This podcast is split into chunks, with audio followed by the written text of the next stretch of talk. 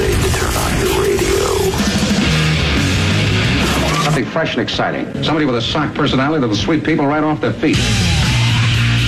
Where is he? What is he up to? What other terrors can he unleash at will? Starring your genial host, renowned writer, art collector, and teller of strange tales. What fiendish power did he possess? Where did he come from? Who is this man?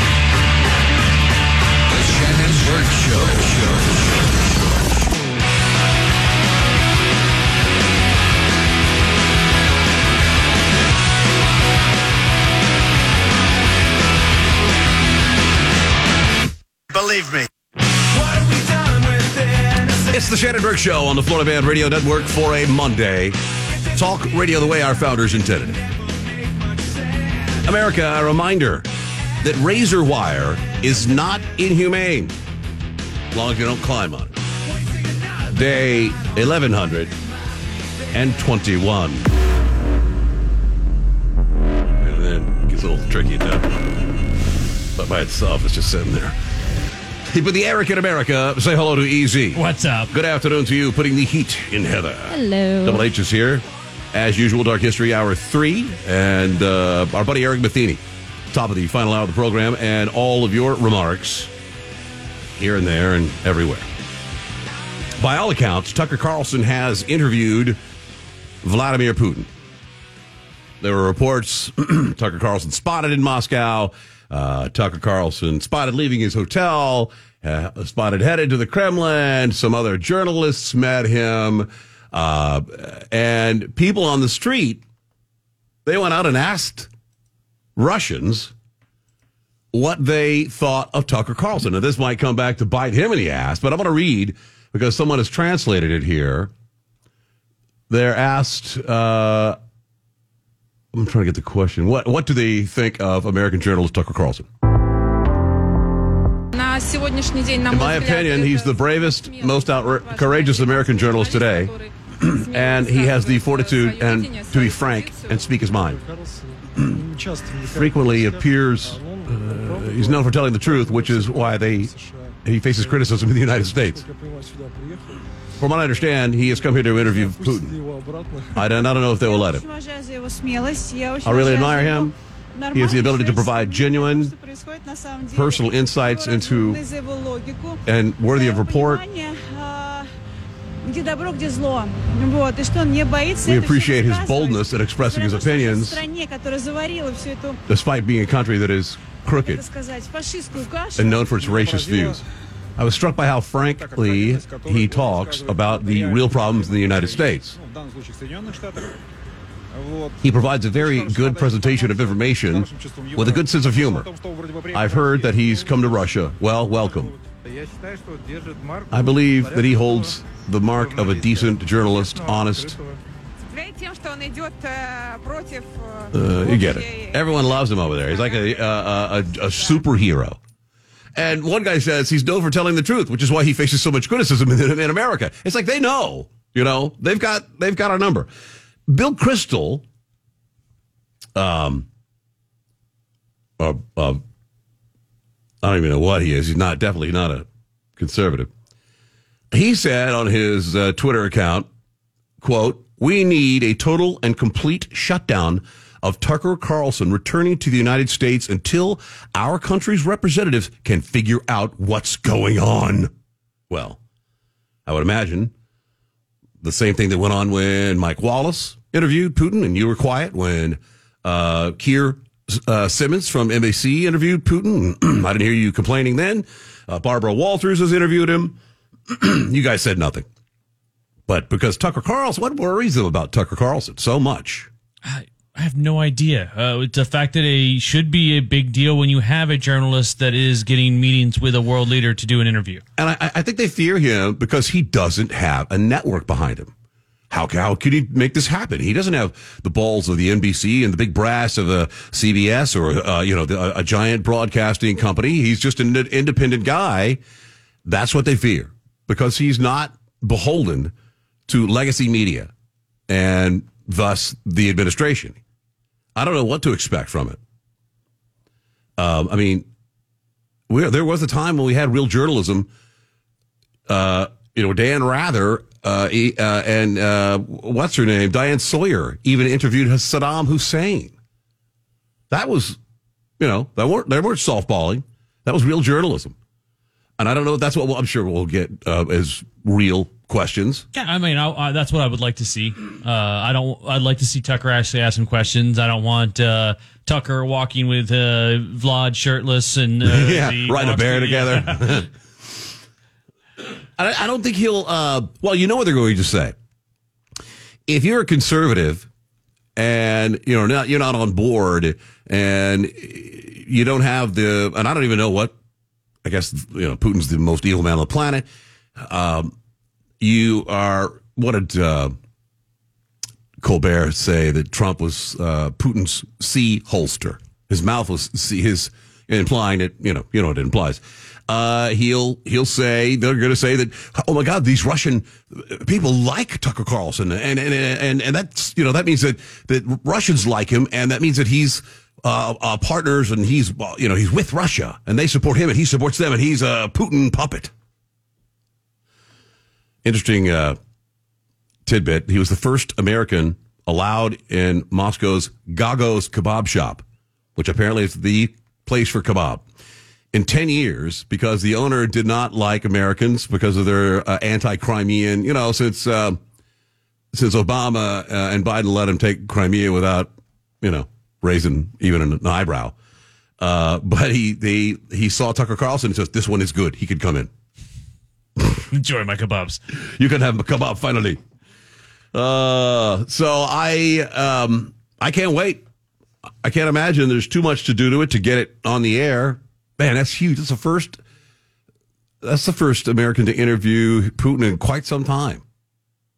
Right? Look, Kiernan was uh, Keir Simmons was the last one, I think. I believe. Anyway, that's the bold journalist stuff. That's what journalists do. That's what they're supposed to do. Uh, and you're right. He has no assignment desk and he does what he wants, which is wonderful. The, here's a, here's a, it's hard to get all of this because there's a, um, a translator involved here, but this is a Russian journalist named Alexei who tells Carlson he's the best American journalist, uh, and he loves him. My name is Alexei, I like you. I like you.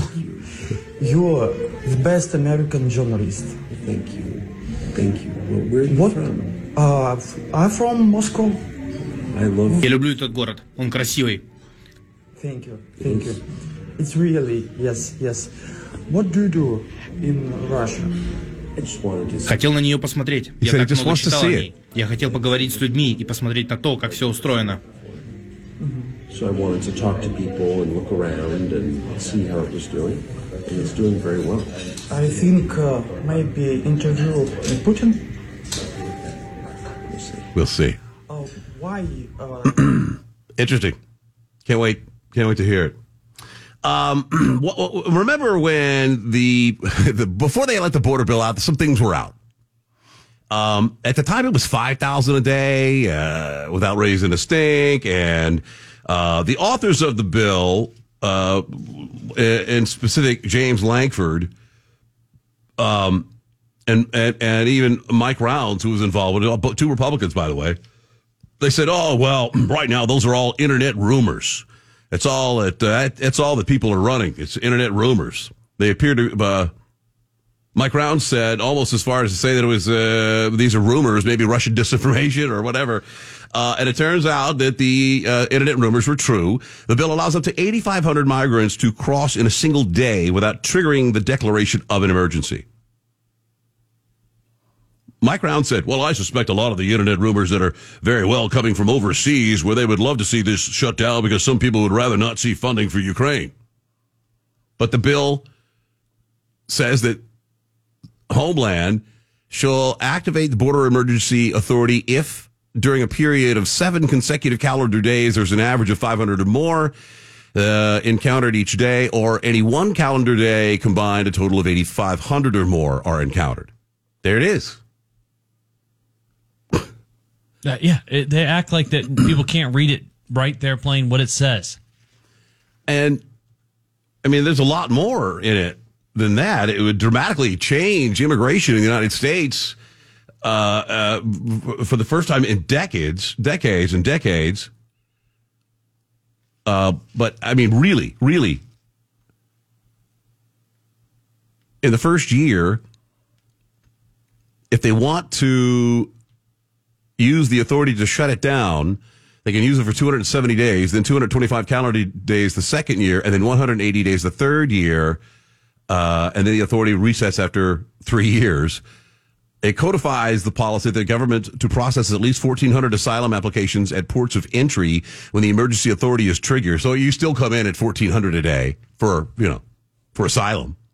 It raises the standard of proof to pass the initial screening for asylum, making it potentially more difficult. It expedites the process as well from years to six months. It's got a new process in which citizenship on, and immigration services would decide would, would decide an asylum claim without it going through the immigration court system. That process doesn't apply to unaccompanied minor children. it preserves the president's authority to designate humanitarian role on a case by case basis. He's used it for Ukrainians and Afghans and Cubans and Venezuelans and Haitians. Um, 250,000 additional immigrant visas to spread out over five years for families and applies to employment based immigrants, blah, blah, blah, blah. Provides a pathway to citizenship for Afghans paroled into the U.S. after our withdrawal from Afghanistan. Hey, sorry about we bombed that family. You guys are in. We, we Are we cool now? Don't hate on us. Yeah, I need to read it a little bit deeper, but the pieces that I saw seem to have. Uh, we already have the provision for the president to do shutdowns and things like that. Right. But the way I read it is that once they get the 5,000 average for the week, he gets a provision that basically allows him to then say, uh, well, everything is humanitarian Yep. amnesty. And then boom, blanket done. So we actually have to hit that trigger for him to just immediately release everything. It's meaningless. Everything in it is, mean- it, they're just, uh, I don't know, they're just muddying the waters. Look, we, yeah, we have legislation. We, we produced some leg- legislation, and you could call it quote unquote bipartisan because they co- got a couple of uniparty Republican, you know, Lankford involved in the deal. Um, and it's bipartisan. It's immigration. It's done under the Biden administration. This, it's the best thing in the world. The Republicans are going to squash it. Well, because it, it doesn't do, it, it's really just a lot of provisionary stuff. It actually that at the end of the day, worse. Yeah, the, yeah, at the end of the day, it could potentially make it worse. And it is the normal uh, Democratic way of throwing it out there, which is to create a bill where they put a bunch of stuff one direction, like 90% of the bill goes in the opposite direction, and Yeah. then they name it about the 10% the opposite direction, and Right. then go, well, you're arguing with border stuff. There's $68 billion in money for Ukraine in this bill. Yeah, $68 billion Ukraine, uh, $22 billion to Israel. And only 20 billion to the to border problems. to border problems, which doesn't include where they're going to come up with the money to hire all these people that are going to have to process these claims that now you're offering more. That's the only claims. thing it's for, is Yeah. to hire more people to process more illegals. That's all it's doing. It's it's going to speed it up. Chinese migrants are the fastest growing group to be crossing into uh, uh, from Mexico into the United States at the southern border. Yes, Chinese. Uh, uh, uh, one uh, group they saw this this uh they asked you know when they come through. One goes ah thailand ah morocco oh to then china china china china china. Uh they witnessed 600 mi- migrants while they were there for four days. Adults and children pass through a hole in the uh, onto u.s soil unchecked uh, many from china. And they all know exactly where this hole is in the fence. They're directed right to it uh, from tiktok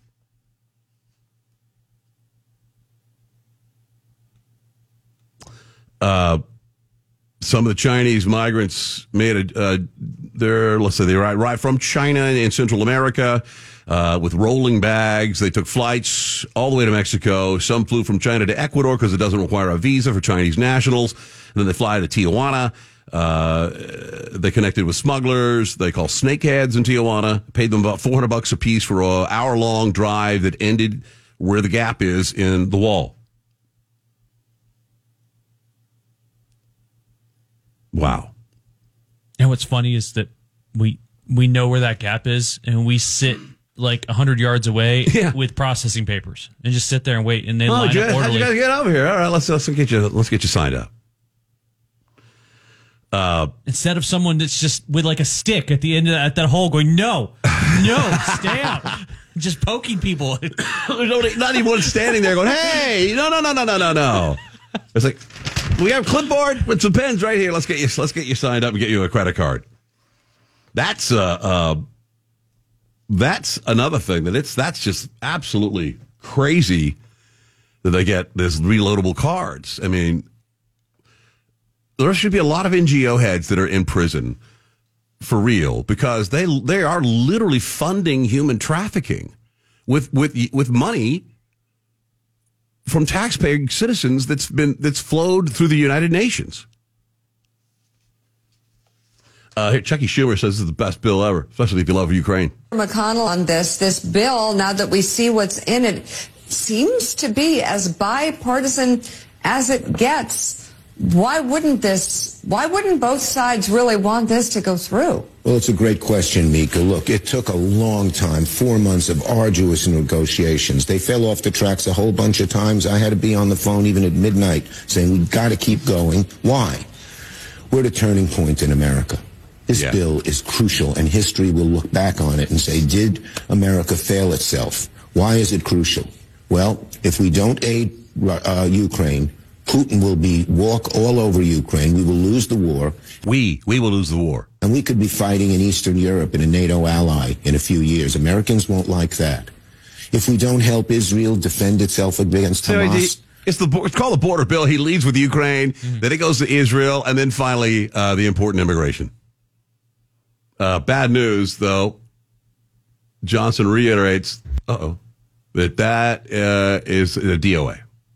Open the border. We, we documented 64 specific actions that Joe Biden and his agencies have taken to create this catastrophe. They did it intentionally. That's why his approval rating is uh, in the tank. 60% of the people disapprove by your latest poll. The reason the presidency is imperiled, as your opening uh, monologue stated, is because this is an abject failure of leadership. The, the American people are done with this. The border has to be secured. And the president has the authority right now. He doesn't need another act of Congress. He could do it right now, but he's unwilling to do it. He's unwilling to do it because he can't. Um, you know, unfortunately, fortunately, he can by executive order shut her down right now. He won't because that's what that's what Trump did. It's it, the president has the sole authority to do that. A stroke of a pen, but he can't tack on you know a hundred billion dollars worth of uh, you know sixty eight billion dollars for Ukraine. Um, because we might lose that war. That's a weird thing for Schumer to say. Um, we're not in it now, but then he threatens us. Well, we might have to. We won't like it if we have to get into it. You will- you just just called it your war, our war. We we Yeah, we don't have to do anything with that war. no. No. Um, that's all it's about. And Republicans will be uh, assholes because they said no to it. That means that they're they don't really don't, and they're going to blame it on. Well, they just want to keep it open so Trump can campaign on it. Well, yeah, that's one thing, but uh, if we signed the bill, he'd still be able to campaign on it because it's exactly what's happening now, just with with uh, congressional approval. Oh yeah. Funny how TikTok is being used, huh? Chinese, uh, uh, you know, they know exactly how to go. All these people know exactly where to go. They just TikTok is aiding and abetting illegal aliens getting into this country. NGOs who literally paid money to people in the thousands so they could get here illegally. Yeah, but at least the TikTok videos are fun with it. It's like they're just little doing dances, you go here to get in the border.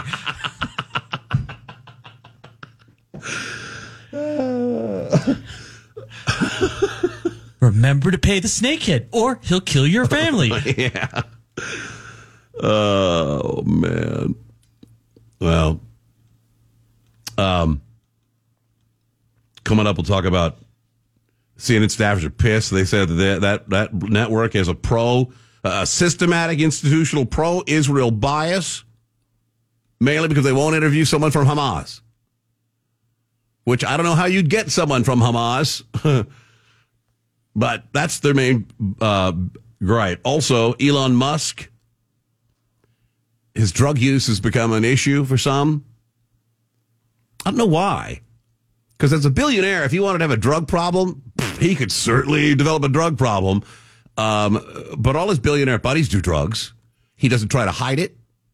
He doesn't come out and brag about it, but he does. He takes no uh, effort at all. He'll go to parties that are known for doing drugs. He's admitted to ketamine. He's got a cat. You know, um, I um, I don't think he. I mean, what are they afraid? Wouldn't they know if his if he was going, you know, on a on a four day crack binge? I mean, the guy's doing high level LSD and Yeah, he's doing uh, all the. Uh, every time I see it, though, it's always like he's doing these drugs. He's doing ketamine, or he's doing uh, Molly, or he's doing all the drugs that you keep trying to push on everyone as these are miracle drugs that can help with uh, PTSD and Right. things like that. So Right. either they're bad or they're not bad. You can't make them both. And there's a Bay Area school district that spent a quarter of a million dollars on a program of um, on a curriculum from a company that's even named Woke Kindergarten. And it won't shock you what it's all about. Stick around. It's a Shannon Burke show on the Florida Man Radio Network.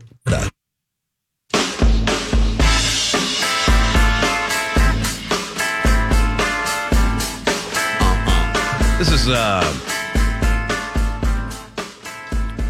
you know, I, I, the word woke right now is to, it, to me it it it's nothing but bad. If anything is woke, it means it is it's not going to work. It's backwards. A Hayward Elementary School in the Bay Area struggling to boost their test scores and dismal student attendance spent 250,000 in federal money for an outfit called Woke Kindergarten to train their teachers in to confront white supremacy, disrupt racism and oppression, and remove those barriers to learning. Somehow, there's some big bearing, uh, barrier uh, that you know only white people seem to uh, benefit from. And those poor kindergartners just want to finger paint and learn how to read. Uh, two years into the three-year contract with Woke Kindergarten, which is a not a freebie, it's a pro for-profit com- uh, company. Student achievement at the school Glassbrook has fur- fallen even further. Two, it's pro- predominantly low income. Two thirds of the students are English learners. 80% are Hispanic Latino. The English and math scores have hit all new lows with less than 4% of students proficient in math and under 12% at grade level in English, a decline of four percentage points in each category. Still, district officials, they defend it. They say woke kindergarten did what it was hired to do. Um, they said, well, our, uh, uh, we could point to the improvement, improvements in attendance and the decline in suspension rates. And they said the school was no longer on the watch of the state watch list. Only to learn later, not only was the, skill, the school still on the state watch list, but also had dropped to a lower level. yeah, it's not on the watch list. It's in the warning list.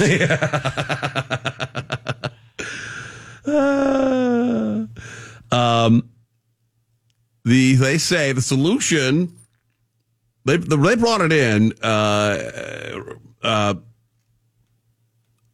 just because they thought that the barrier was white supremacy that you know that uh, like it, out of nowhere the school is performing poorly. What is it? Whoa it's whiteness. Well it's the school is uh, 80% hispanic latino uh, they went woke on it the solution they saw, thought was for educators to confront legacies of racism and bias in schools and to talk about historic white supremacy so that students feel safe and supported it's kindergarten. uh, They're learning letters, which isn't white. right? they the uh, company woke kindergarten that is all founded on the on the concept of abolitionist education, which advocates for abolition or a kind of a starting over. This is according to the uh, professor that's involved. The idea is that certain things can't be reformed, tweaked, or shifted because they're inherently problematic or oppressive. Mhm, Whiteness. Uh, it's not about indoctrinating or imposing politics, but making politics part of the framework of teaching. One one uh, uh, educator there, oh, among other things, they questions are in there, or wonderings rather, that pose questions to students like this. If the United States defunded the Israeli military, how could this money be used to rebuild Palestine? Woke word of the day. They have a woke word of the day. Words like strike, ceasefire, and protest. Um, we teach a, students a language of the resistance to introduce children to liberatory vocabulary in a way that they can easily digest, understand, and more importantly, use in their critiques of the system. They're still on the alphabet, pretty much. One guy, an educator. Oh, they also have a group called Little Comrade Conversations. oh, yeah. Awesome. and they repeatedly use throughout the the uh, teaching the they use the phrase the quote so-called United States. So-called United States. The primary objective they say is to quote disrupt whiteness. One teacher, Tiger Neely, he said I support discussing racism, but I don't what is what does that mean? Disrupt whiteness. Uh, he he's a self-described gay moderate. And he asked the simple que- question, some clarification about disrupting whiteness. What does it mean? Um, it got him temporary banned from the training sessions. He's like, I, look, I mean, you're trying to train me, and I want to know what you mean by by you know disrupting whiteness. We're gonna have to ask you to step outside. Why? Because you asked a question. uh, well, there you go. There you have it. You know, and it, and your, your kid is dumber now. Uh, uh, all of these kids are dumber. Here's some of the uh, training, um, early childhood definitions. They refer to the United States as the as Turtle Island. Indigenous, and this is um, early childhood. Uh, Turtle Island to Palestine, indigenous, part of a family that was born on the land first. They still live on the land and were first to, forced to leave. Settlers are people of a similar group that are able to make the choice to go live on a land that they are not from and weren't born on. Turtle Island, a name for North America used by some indigenous people of the Americas. Massacre, when a large group of living beings is killed violently and on purpose with no care for who they are or the lives they live. Colonizers are settlers who use violence against indigenous peoples to take control over the land and the laws. They usually have the support of another country that has money and weapons. Uh, I just always they they do know that people didn't just sprout out of the ground, right? Oh, uh, like there's there's no such per- thing as a person that uh, just was there and if they've existed in that land all their time. And so, and so then they, they, they were a settler at one time. Oh, every country on this on the globe has been, you know, canceled or I mean, uh, uh, uh, colonized or taken or or you know what I mean, conquered or, or conquered, yeah. Yeah, the people didn't just sprout out of the ground, and the fact that you try to use the term, oh, the, the some some used the term Turtle Island, very few tribes, and so you're now you're specifying only like one or two tribes use the term Turtle Island. That's because they thought it was on top of the back of a giant turtle. uh, the reading scores are low. They said we should have used that money somewhere, uh, some other way. We could have gotten us a reading interventionist the whole the whole idea of treating low gr- uh, scores by indoctrinating children with a with a colonizer oppressor op- oppressed uh, you know ideology is going to make them smart. They, they don't care about the test scores. They would rather they, they graduate idiots. As long as they have this ideology buried into their brains, that's all we're interested in. Uh, we don't give a damn if they can't count. Yeah, I mean, are really kindergartners taking this in? Well, it's a kindergarten through elementary, but still. Yeah, hell, no, no, why would they? I, I was never a, in elementary school. I I couldn't tell you what uh, uh, a colonist or a settler or what colonization was, and no one would ever insist that one group was favored or another. And I never even realized. Uh, I mean, I went to a, when I first went to a public school, one first grade through fourth grade. I my classes had Chinese kids, had black kids. It was you know no one ever talked about anybody's race ever. Oh, it did help with attendance. Mm. I'm sure there was some sort of uh, pizza party program logged into it some way because that's what increased attendance. uh, not telling kids that uh, their families came and colonized an area. Right. wow. Especially the kids that don't even know if their shoes are on the right feet yet. The point is, is, is, will this, will they ever realize the obvious here? Hey, maybe this whole, this has got the right way to, or will they just be, hey, shut up. You must be a, a, a white supremacist. Confront legacies of, well, we got low test scores. Have you confronted the legacies of racism and uh, taught your kids about white supremacy? Because they'll feel safe and supported that way. And then, oh, so that's it. Most of them are Hispanic and Latino. Are they suffering from white supremacy? You know, white supremacy? Yeah, the schools that are ninety percent minority. Uh, you want to quote minority, Hispanic, uh, Black, Latino, all that. They're they're they're going to schools that are already struggling.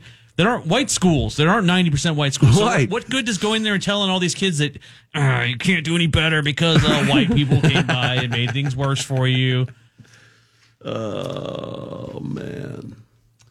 Um. Well, I'm just I really I, I'm in the wrong business. I'm going to sit down and over like a two week, two three weekends, I'm going to put together a curriculum that I'm absolutely just fraught with bonkers, yeah. wi- way left progressive BS. just absolutely bonkers. And I'm going to travel around and be like, yeah, for three hundred thousand dollars, I can teach your teachers this craziness here. yeah. I mean, uh, socio uh, political uh, correctness. Uh, I mean, I, and and I don't know what the what the staff or teacher racial makeup is in this uh, in this school district. Um, but you'd think that some of them, if they're really teachers, and they really got it, like it's a calling, man. You can't just you know I'm gonna become a teacher and make you know seventy grand in a public school for the rest of my life or fifty whatever it is. Um, that were really into the, you think they would at some point put their foot down and say, whoa, whoa, whoa, whoa, whoa, whoa, or or not opt in to this to this, you know, and get back to. Uh, but there's a new generation of teachers, and most of them got a, a blue or pink hair, and they want to make sure that your kids know how, what kind of sex they have, uh, and then they might want to have it too someday, and they could be a different gender.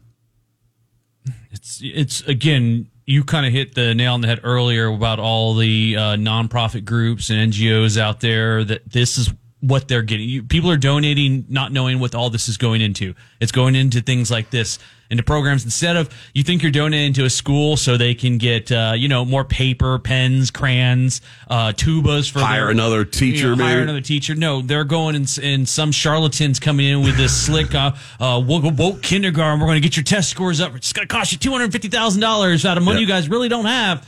And well, this is what you get out of it. We have to come up with a term that represents wokeism personified. Wokeism uh, uh, uh, times a thousand. You know what I mean? I'm surprised if people would would look even look to a company called Woke Anything.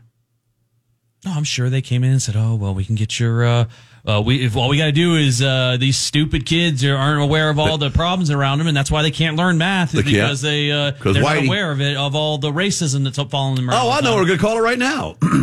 Kill Whitey Scholastics. That's the name of it. KWS. Kill Whitey Schol- Scholastics. Here's the audio from 60 Minutes on that on the hole in the uh, in the uh, border wall. We wondered how all of these migrants knew about this particular entryway into California. The answer was in their hands. How do you know about that? Oh, Douyin, okay, TikTok, TikTok. Oh, you learned on TikTok. Yeah. TikTok is a social media platform created in China. The post we found had step by step instructions for hiring smugglers and detailed directions to that hole we visited. Wow. Nice little music background. We were struck by just how orderly and routine it all seemed. The migrants walked about a half mile down a dirt road and waited in line for U.S. Border Patrol to arrive so they could surrender. So they can surrender. I said I watched the video. All you need is a guy with a long pole, probably less than uh, five feet, and he can just stand back there and just push him back. And they couldn't get through that hole. Just think, over and over. How again. about you call uh, the the local welder to come bring some scrap down and now seal this hole up? Well, it's because They don't want any- did- they did it up against a rock, and then you're just like, eh, fine, close enough. Oh, whoever the contractors were. They're like, ah, we're not moving this rock. It's fine, close enough. Uh, um, so big these big time CEOs. If you remember the venture capitalist Steve Jurvetson, he left the firm after they had an investigation. He slept with multiple women, uh, and he used illegal drugs. Um, Tesla directors discussed how they should handle it. He was one of their, uh, I, I guess, his firm had a lot to do with the, and with investing and money that they controlled and money of their own. And he was on the board. So he, the company designated him an independent director. Um, Elon Musk pushed those directors into a private conversation to allow him to take an unusual leave of absence from the board of a public company, then stepped down on his own accord in 2020. Um, oh, that was his other company. Musk got him out of there and put him in. Now he's the uh, director at SpaceX. Um, one of Musk's buddies, Antonio Garcias or Gracias, believe it or not, an independent Tesla director and a good, one of his buddies in a court deposition asked how the board handled the Jurvetson situation. He said his venture, venture capital firm held investments recently valued about 1.5 billion in the Musk companies. He said the answer was to do nothing and see what happens. Now, multiple directors that have deep financial ties to him and have profited enormously from their friendship have, have questions about his drug use. Uh, and a lot of it his plus his buddies and his friendships. He's not supposed to have those relationships, you know, in a publicly traded company. Uh, and now his pay has been struck down. Oh, they're not on the board, but they're an independent director anyway. Um, so his drug use has come to an, uh, uh, to the uh, everyone's attention because he makes no. He goes to private parties, exotic locations that people know they're all about doing drugs. They're known for these drug fueled uh, uh, vacations. He goes to Burning Man and everything else. Uh, Tesla pays its directors mostly in stock. Current and the current board, not including Elon himself, collectively have made at 650 million sh- selling shares from those options.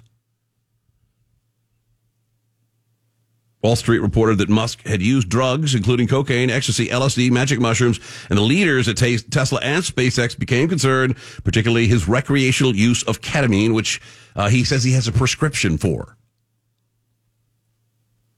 Which you can get. Um, legal drugs violate strict anti-drug policies at Musk's companies and could put SpaceX federal contracts at risks. Although he claims, you know, that he everyone takes a drug test. I've, I always uh, uh, pass it. He, they never find any drugs in his system.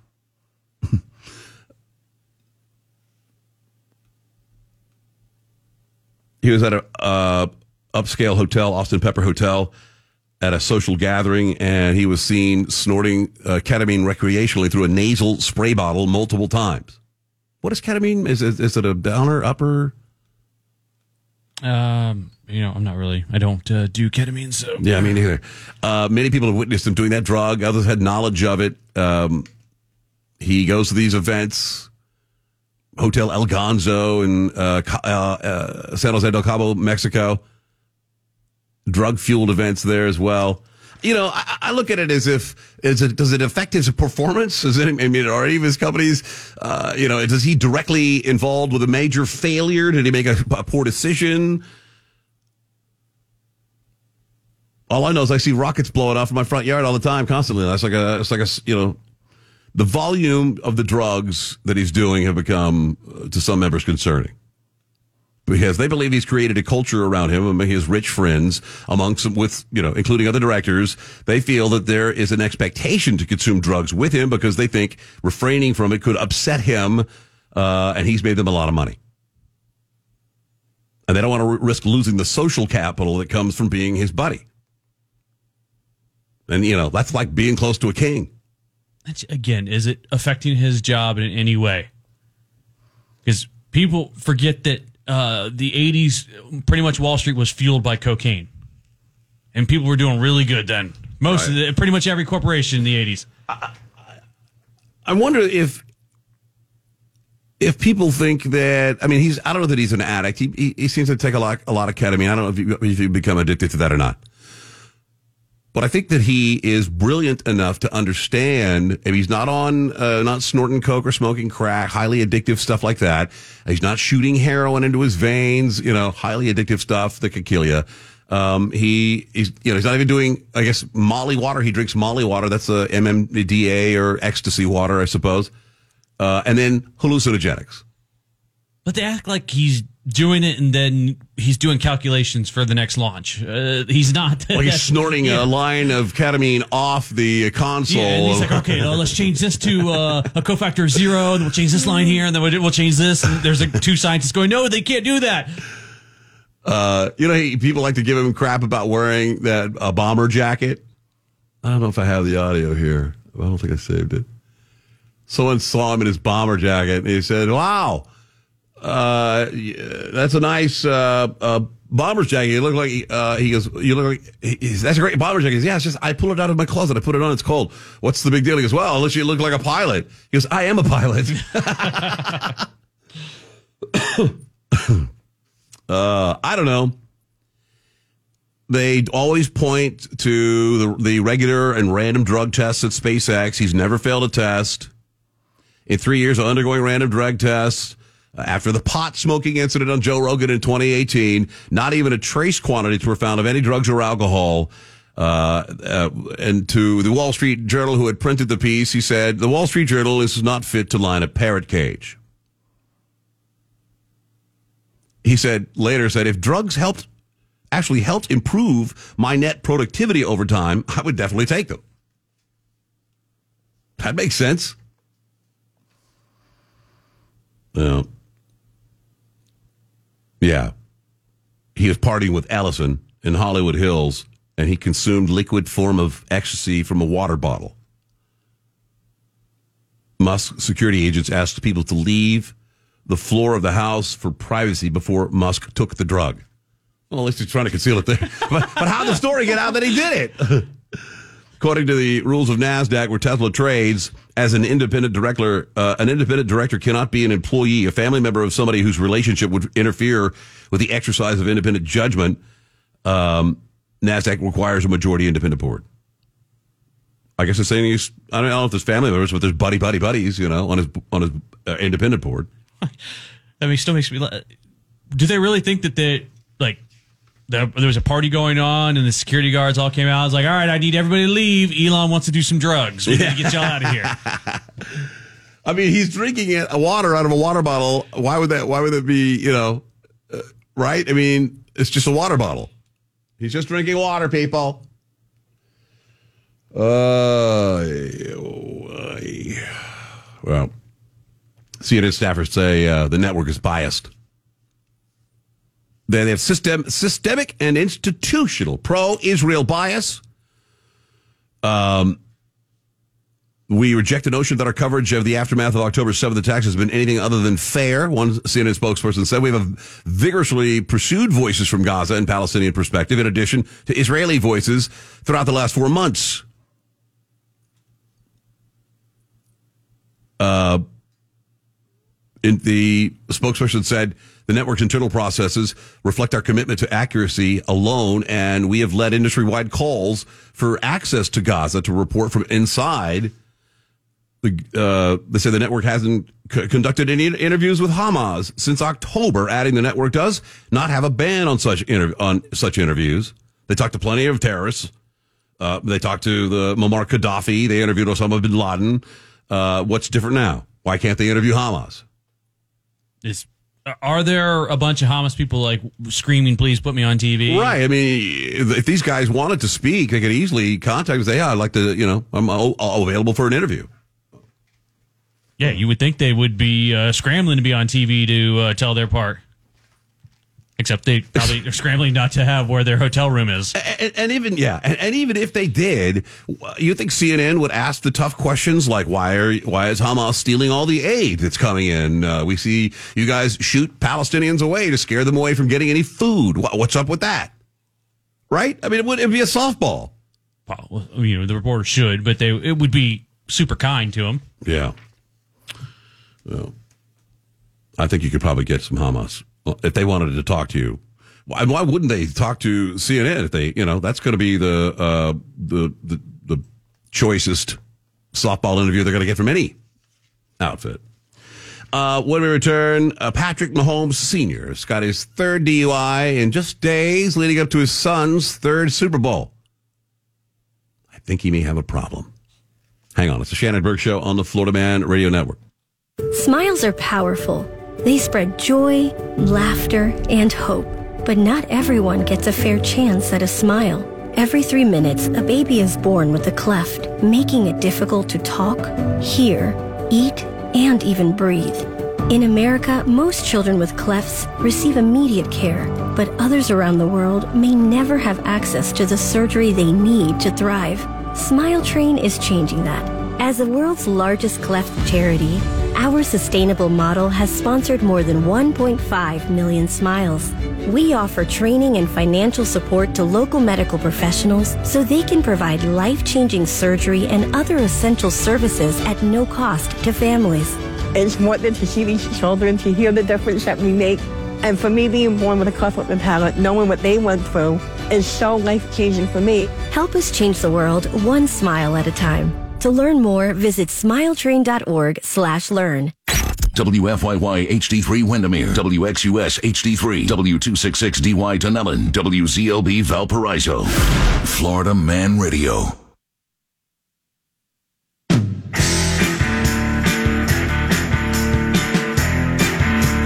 You think uh, Patrick Mahomes spreads his money out with his family?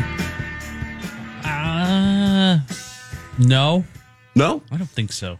Wow. You don't think he uh, told his dad, look, dad, you're, you're sad. You don't have to work anymore. I got you. Pay your uh, mortgage off if you got one. And, uh, you know, a couple of bucks keep you. I don't know, maybe. His dad's at a lot a lot of his games, so I'm assuming, yeah. Yeah, he can't take his money and not go to the games. um, I mean, I don't know much about his father. Do we know much about his? Is he uh, a good guy? Is he? He's a former baseball pitcher. All right. Well, he's been busted for his uh, third DUI. Just days before the Super Bowl. In 2018, he got his second DUI and served 40 days in jail over weekends during 2019 and 2020. Yeah, he played for the Mets for what, 11? Damn. Uh, he's probably got some money stashed away. He didn't need Patrick's money. I mean, he may want to get probably it. not Patrick money, but Right. Uh, uh, and he's going to be able to make it. He got this thing in Texas, right? uh, that was my understanding because they the bonds was in tech for Texas counties, so I'm assuming he got it in te- while he was in Texas. Uh, okay. Well, he's going to be able to go to the gig and leave with. Uh, does he have a, a bracelet on his ankle? I mean, uh, normally if you're on a, on a bond from a, you're not allowed to leave the state. Uh, It's you know they're giving him special consideration, especially since it's a felony DWI, which he shouldn't probably be able to leave the state off that either. Right. Man.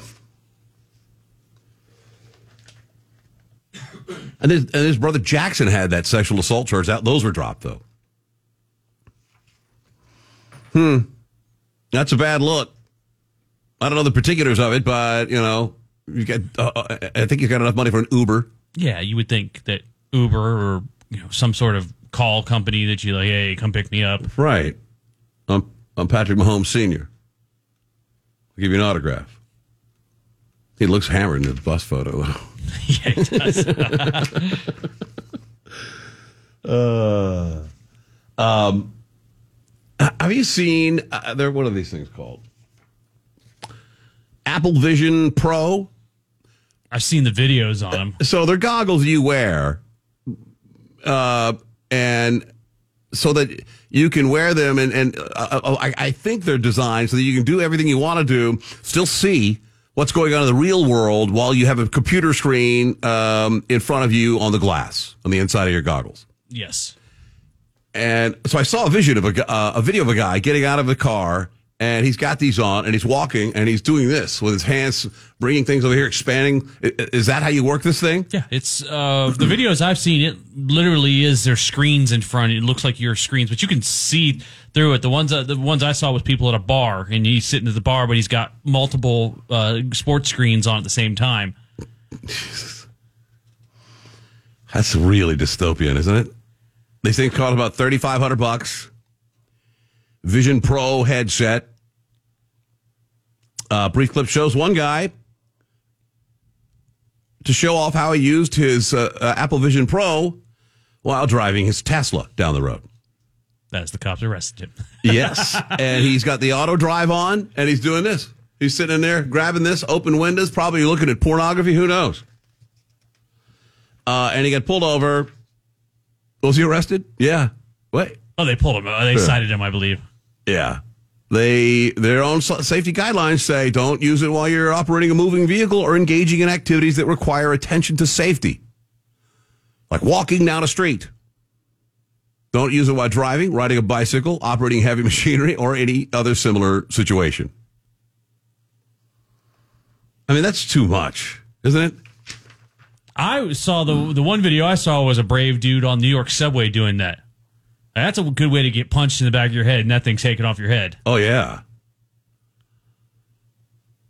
I don't understand the whole grabbing and pinching of hands. You're using it like you're like, a mouse? like a mouse. Yeah, your hands are your mouse, and you. How does it know where you're going? Oh, you because you where you see it on your through your. Mm-hmm. Oh, okay. Yep. Now I'm getting it. I mean, they look cool. I'd love to to mess around with one. I'm not paying thirty six hundred dollars for one, but I'm also probably wouldn't wear it outside because I'd feel like an idiot. Yeah. I mean, I'll get pictures of people all sitting around a dinner table with them on and having dinner. They're all wearing their, and they're all just doing, you know, eating food. I mean, talk about uh, leaving, uh, uh, don't bring your phone to the dinner table. Yeah, you can be like, don't leave your Apple Pro home. We're we're heading to that dystopian future where everybody's wearing one and walking down the street. Wow. This is one guy sits in his living room surrounded by seven virtual screens, all showing sports and social media before eating a sandwich. um, they say one of the creators behind uh, the uh, Vision Pro said, "This is the single greatest piece of tech I've ever used." I don't know. I- Every time I see the videos for it, there's these guys doing like watching sports or doing quick, uh, uh, you know, quick books and they're doing business stuff like that. They don't show what it's going to be used for. They're 90%. It's going to be dudes watching anime and porn with as many screens open Yeah. as possible. Uh, wow. They call it spatial computing.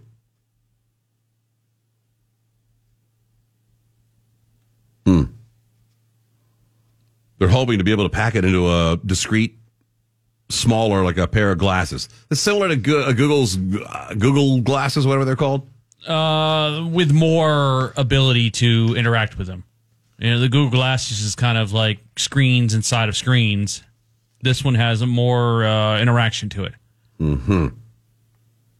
Well, uh, the king has cancer. I'm sure everybody's heard. Bring on Willie. That's probably the plan from the get go, right?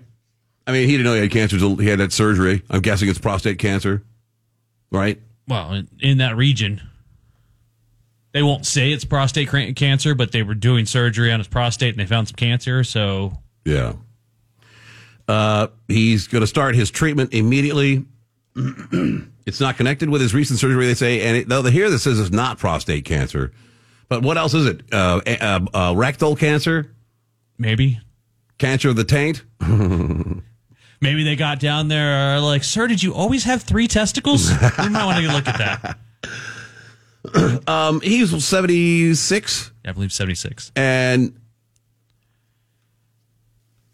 well, how long has he been king? Um, a year, maybe. Yeah, I, everybody kind of uh, knew that he wasn't going to be there for very long as king. I think that they gave, this has all been hey, give him his two, three years, let him uh, wear the crown, do some king stuff, and then move on. Even if he wasn't sick. And he'll abdicate Yeah. at some point, or just ride it out. And if it's you know, I- you know, I, don't wish death he- on anyone. Yeah, but I think legacy wise, he knows he can't match his mom, who was young and then had her whole reign. Eh, For him to be a king for what, ten years maybe at tops. Uh, wouldn't it do him any good? So why you know he'll he can move on. So oh yeah, that's king. All right, Right, he was a king. and it'll allow them to still for a country that kind of loves their royals as royal figures, hates them as government figures, Right. puts a, another young face back in there. Boom, here you go, young young king. He'll do some young kingy stuff. Yeah. You know, maybe turn one of those uh, uh, uh, palaces into a museum or something. Yeah. Well, I found this funny. This we've had we've played this guy before as a British comedian. I feel for Harry.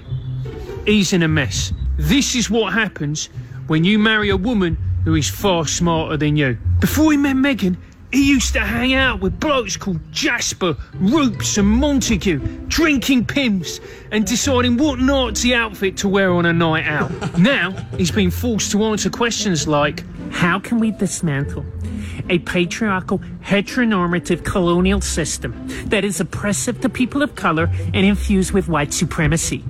Harry's not going to be able to answer that. the bloke's got two A levels, and one of them's an E and R. He's got the intellectual ability of a toenail. I can figure they like him or hate him. Just- he was always the party guy. I think he Right. was loved for that. Yeah, I, he's headed back to uh, England to see his uh, pops after the diagnosis. So, you know, it's never a dull moment over there, is it? I wonder if his pop's gonna be like, eh, eh, you're getting closer in line. Yeah, really. Eh, You want to come back? He might want to, but that it makes him second in line, right? No, I think no. that, oh, yeah, he's kid. kid, Yeah, kid, you're everything, right. but- Yeah, that's right. That's right. Um, New Jersey got the World Cup, and Mayor Adams is very excited about it. They beat out uh, L.A. and Dallas. Um, I see a problem here. so this is in two years, and you know the World Cup brings I don't know hundreds and hundreds of thousands of people. Um, oh, I'm sorry, a million at least. You better free up some hotel rooms and move some illegals around so that this is world. These are these people are coming from all over the world, all over the world. This will look like uh, San Francisco 2.0 of when they when uh, Xi came by. The streets will be sunshiny and clean. You won't find a homeless person around. Not a single, Not a single illegal alien. uh, yeah, Everyone, uh, they'll be all on some barge out in the ocean. in the East River. Uh, uh, it, it'll generate 14,000 jobs. Um, it'll be uh, the, the finals, and uh, I guess the the MetLife Stadium gets will get the finals, seven earlier games, and the big game. Right? Yeah. And they've you got to start getting ready to welcome a million people. I don't know if that's possible. Although, isn't every single hotel rented full of Ill- illegals? Oh, they got two years. There, it's going to be clean. It's going to be empty. That's what uh, Mayor Adams is going to be able to use as a, as an excuse. He's going to say, "Oh, we got to get all this. Uh, we're going to lose all this business if we don't get everybody out of here. So let's." Uh, Let's uh, where's that sanctuary city paper? Let's cut that in half. We'll Yeah. get rid of that. And I mean, you- and you've got uh, uh, a lot of these illegals there are from places like South America and Africa, where soccer is all the rage, and uh, they happen to live right there in a hotel. I doubt they'll come up with the money for a ticket, but um, he said, as Adams says, as mayor of the most diverse city in the United States, we cannot wait to welcome the world for the 2026 World Cup. Got to shuffle around a few rooms and uh, because people start making reservations now. Now that that's been announced, your travel uh, stuff will come together. Yeah.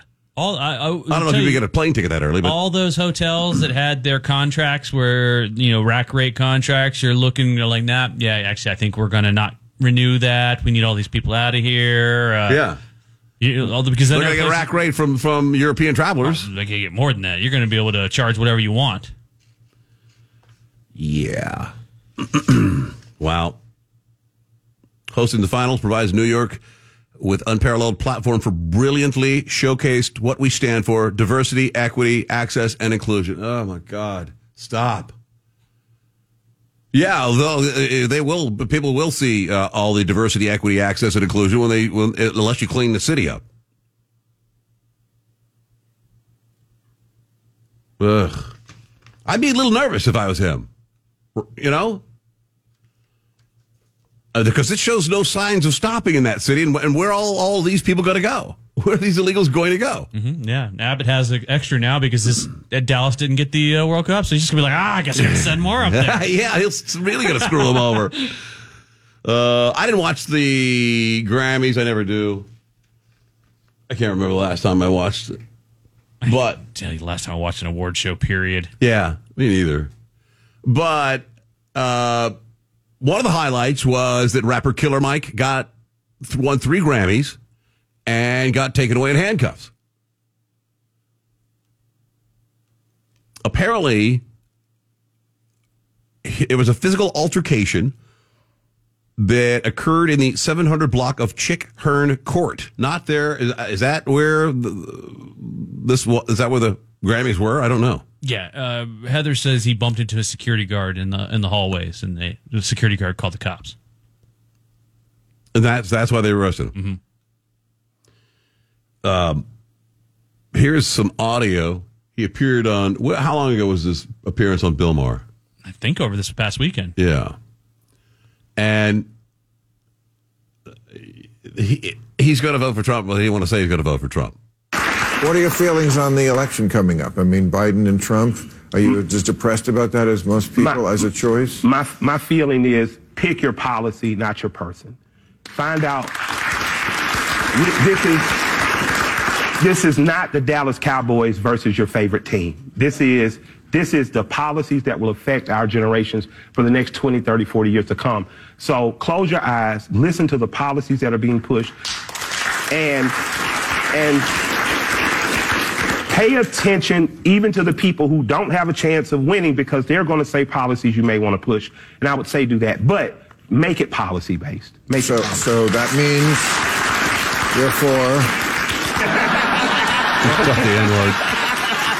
Hey, my, my, my, No, no, that's your job with me to get me in trouble. My grandfather gave me some stellar advice sometimes. He said, son, sometimes you just got to know to stay out of white folks' business. And this, this, this time, I'm going to keep my mouth closed. I, I still like the policy that the old man had that I was supporting. I would encourage people to find who's supporting that policy and, and see what But you can't get yourself to say vote for Biden over Trump. You you want me to list it now? So now now I'm- I'm gotta- just saying that- Can, that's- can he get himself to apologize for the crime bill? Can he get can he get himself Oh. to get his head out of his ass and say, "Black people, you you are black regardless. I need you to tell me what I need to do." Can he pick a coalition of former people who are affected by drug laws, street gangs, recidivism, and crime, and say, "I need you as a board to advise me how to fix federal prisons"? If he can do that, absolutely I can. So my challenge is out there. Hmm. I got my hair cut a couple times in Atlanta at his uh, barber shop. Seemed like a nice guy. He didn't cut my hair.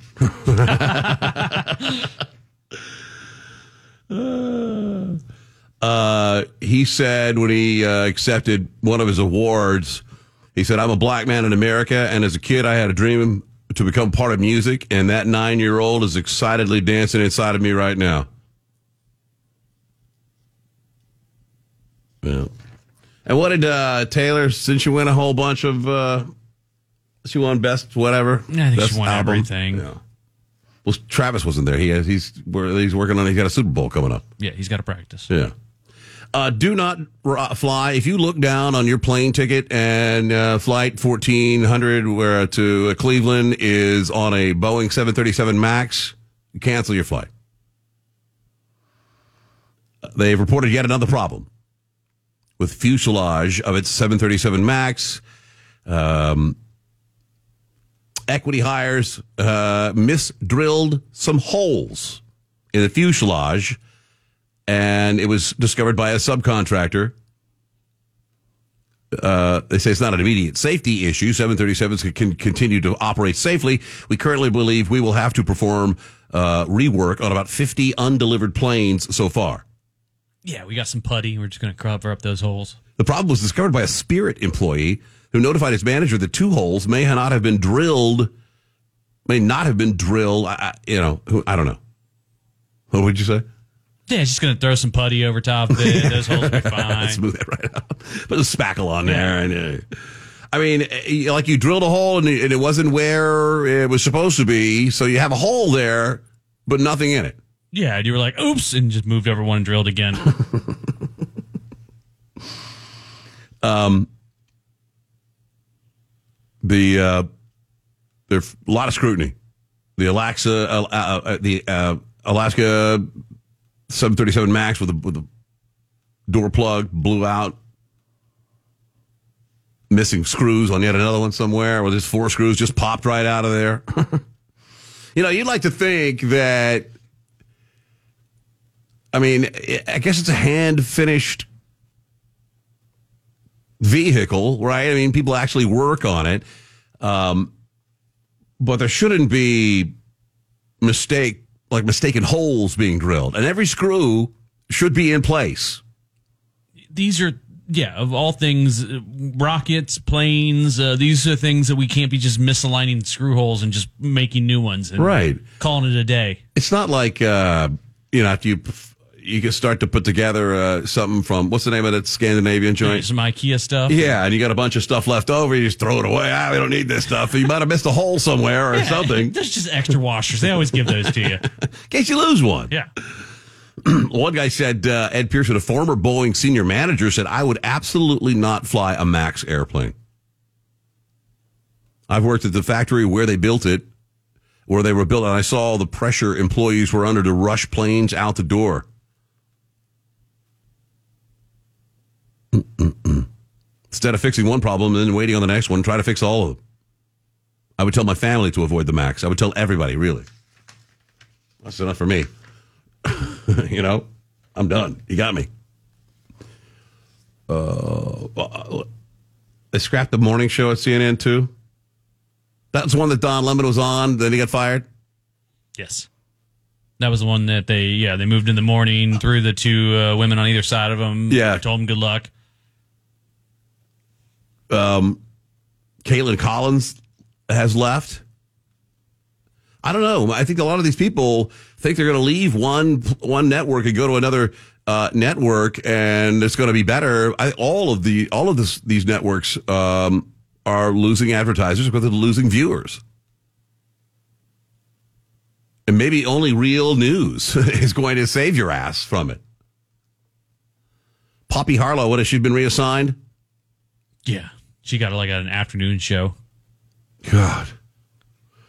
It seems like there's a, a certain uh, number over there that just rotate around. You know, yeah, it's not working here. We'll put you over here. Oh, you want a Sunday show? We'll give you that Sunday show.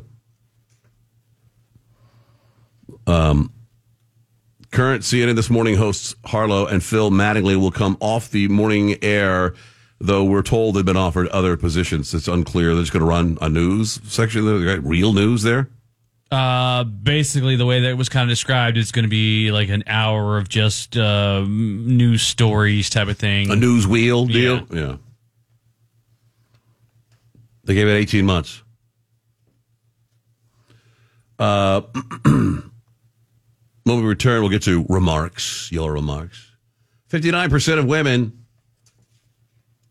have this same sexual fantasy. 59%. And it's so hot. I won't ask, I won't even ask Heather if she has it or not. Too much respect. Yes. Mm-hmm. But I will ask our listeners. I'll tell you what it is next. Hang on. It's the Shannon Burke Show on the Florida Man Radio Network.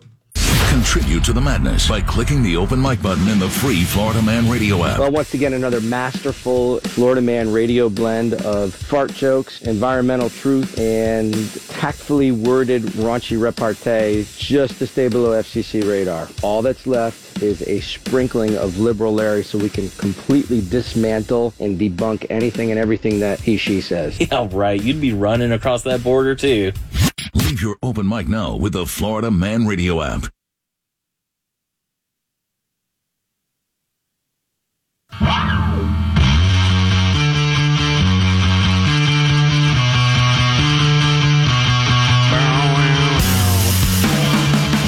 Um, well, a weekly column uh, in uh, relationship rehab meant to, uh, the whole column is meant to help you solve romantic problems. This week, a sexologist helped a woman understand her fantasies. She says to him, I'm a straight woman in my late 40s. I've recently divorced my husband of 16 years. We had grown apart and he wasn't serving either of us anymore.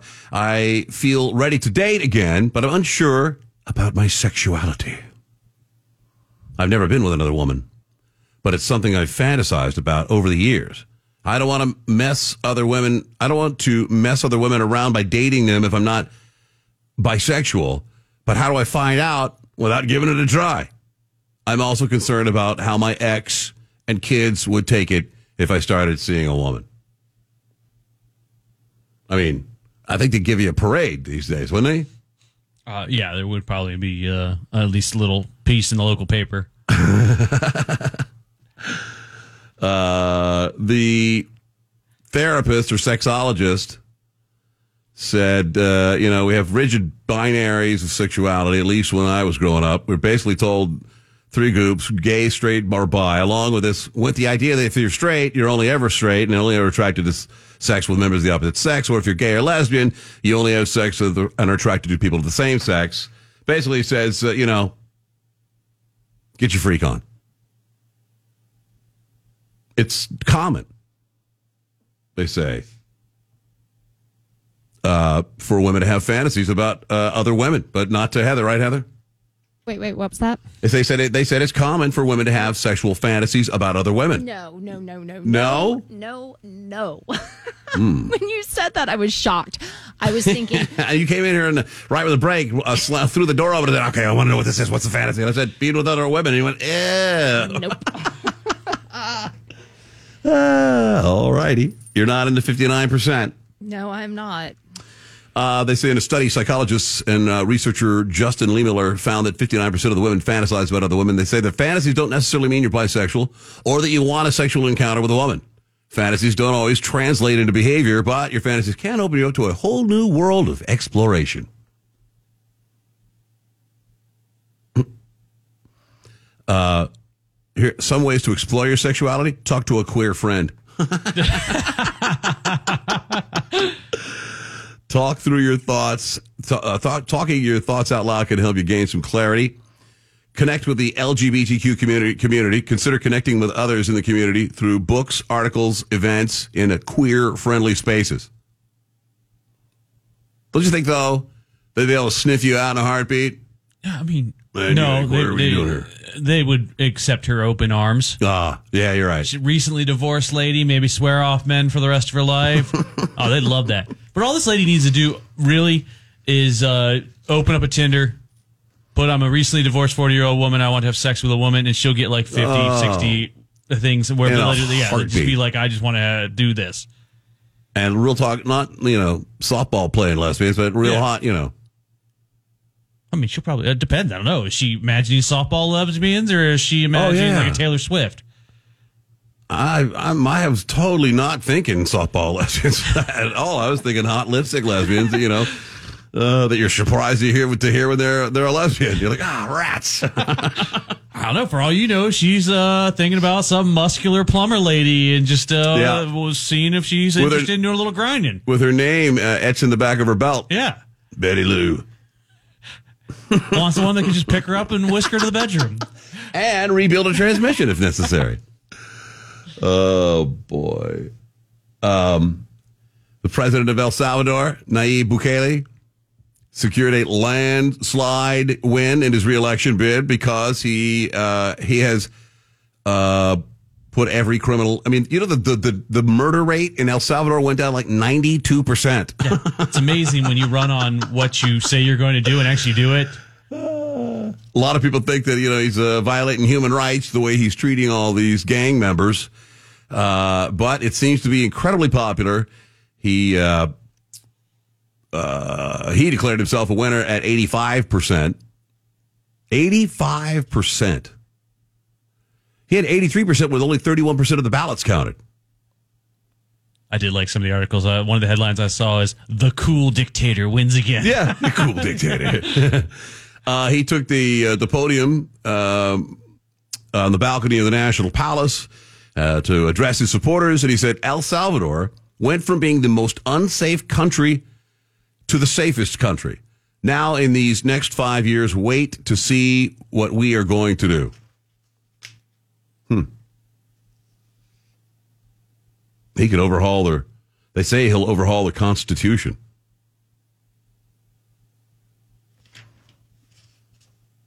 Yep. And his party won almost 60, all of the 60 seats in the legislative body. So he's got it all wrapped up there, pretty much. Not Yeah, bad. He's head off to some sort of. He is going to be a kind of a dictator, but uh, I mean, as long as he keeps doing cool stuff. Yeah. I mean, maybe he'll maybe he will be the cool dictator. Who knows? I mean, he's not a. Is he a dictator? He's not really a dictator. He's a president. Yeah, but he kind of ran off all competition, and uh, there was some questions on if it was, uh, you know, a a democratic election or a kind of Russian democratic election type of thing. Right. I mean, he decimated the criminal groups in El Salvador, uh, and they were uh, the crime there was, had made it intolerable. That's what fueled a lot of migration to the United States. They got the hell out of there because of all the MS-13 stuff. Yeah, yeah, he went in there and made a country that was uh, destroyed uh, by gang violence. He said, "I'm going to come in here. I'm going to clean this all up. Uh, you're not going to always like all the tactics I'm going to do, but we're going to get it cleaned up." And everybody went, "Oh wow, it's actually pretty nice around here." yeah, I can actually walk down the street now without Yeah. fearing for my life. Uh, I did see when this uh, when the election was final. I saw a lot of uh, posts in my feed about people saying this man is an animal. Look what he made. Look what he did to these men. And it shows the guys all have to keep their head down, and uh, you know he made them keep their head down and, and wear nothing but white uh, boxer shorts, and they're all in chains, and it's it's inhumane. Yeah, those are criminals. Yeah. That's why there's a uh, 93% drop in the murder rate. I mean, I don't think if you do that to a crime ridden country like that, I, I don't know how many consecutive terms he can serve, uh, but, you know, in my book, he's there. Let's get to some remarks, shall we? From the Florida Man Radio app and uh, powered by Morris Family Farms and Organic Meats. Listen to archived uh, podcasts commercial free. And uh, down at the bottom, find a little microphone button. You can communicate with us that way. Here we go. Star Trek guy here. My thoughts on athletes drugging. I'm all for it. I say we expand it even farther. Throw some cheetah DNA in them for speed, some elephant DNA for some power, throw some eagle eyes on them. I mean, when these aliens come and we see their football team, they're going to be rough. There's some mean guys on that, or I should say, some mean aliens on that alien team. So we need every advantage we can get. Beedoo beedoo. It was a, must have been a Don Miller call. No, no, he's From that are talking about last Friday. from Friday? Yeah, he's always kind of a Yeah. little bit behind. he really is. Battlestar Galactica guy here. By the Lords of Kobol. Have you guys noticed that Gavin Newsom looks a lot like a slightly younger Joe Biden and sounds like him too? Something tells me they got more than eight Cylon models on this planet. I'm just saying. So say we all. He's taller. Yeah, the same kind of shape of their heads. I guess Gavin Newsom is a uh, political clone. Oh, uh, the, it's the uh, I don't remember the old old Simpsons episode where it was like vote for me and vote for me, and the guys were like clones of each other. Right. You're like, yeah, that's what that he's the clone of what a politician should look like. What the F are these effing libtards doing to this country? Effing pissing me off. That's one angry guy right there. Hey guys, I got to tell you, if Chuck Schumer is talking, he is lying, and he is possibly as creepy or creepier than Joe Biden. We just don't know. We didn't. We haven't seen video of him sniffing girls. He is an absolute creep, and he's really creepy to be around. Uh, it's amazing who we have leading this country in the Senate. Golly, these people are sick. And boy, they want some money to Ukraine, don't they? When they want money to to fund a war like that so badly that I mean, you wonder why. It, it, yeah, it just uh, when so many people, so many Americans are against it. The man brings a dozen roses home to his wife. His wife says, I suppose I'm going to have to spread my legs for these. He says, unless you can find a vase. I didn't get the punchline. I didn't get any of that. Man. That's in the chamber. That's from inside the chamber, huh? Hey, come on, guys. You haven't heard about the kindergartners? Man, those little crotch goblins are the most racist little things on the face of the earth. Oh my God, that program is so stupid. Beat beat you.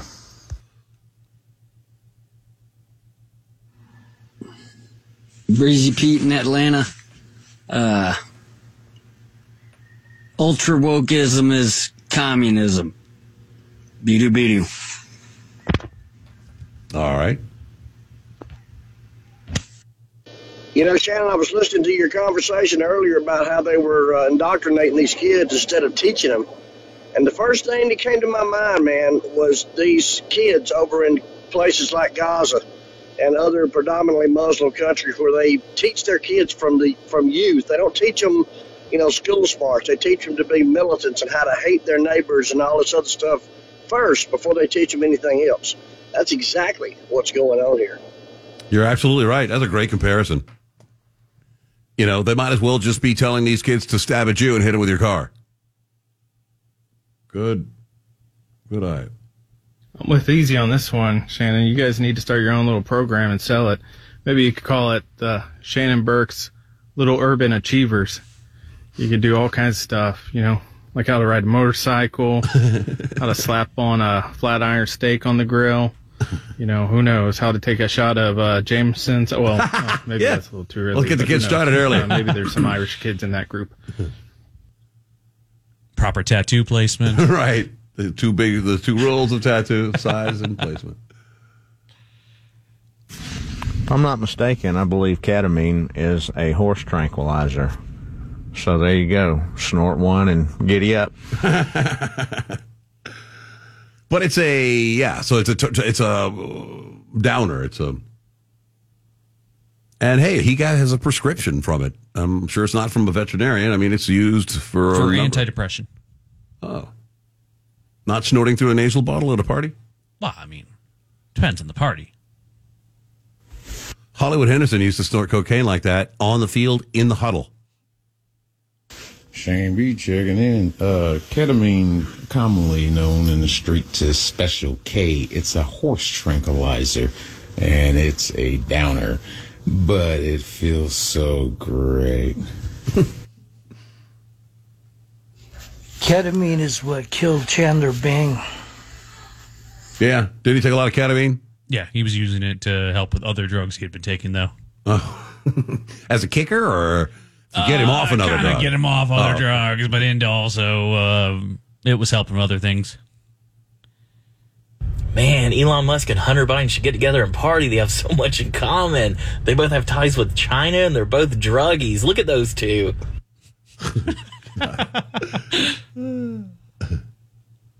You missed the the differences in that Elon doesn't bang underage children and While and- smoking crack. While smoking crack, yeah. Well, it's still funny. And also, Elon is in business uh, where Hunter Biden has no business. And the ties with China are that the parts and, and the manufacture of vehicles and sale of vehicles, not pay me so my dad can fix something for you. The defense for Mr. Mahomes Sr. Is quite simple. It's cut and dry. Every bar he walks into, everyone knows who he is and who his son is. His money's no good and everyone buys him a drink. The poor man doesn't deserve our ridicule. He deserves our sympathy. He's overserved everywhere he goes. For God's sakes, the man's liver's going to give out. I'll take the case. I bet he does. Especially, you know, in the in the hometown, you know.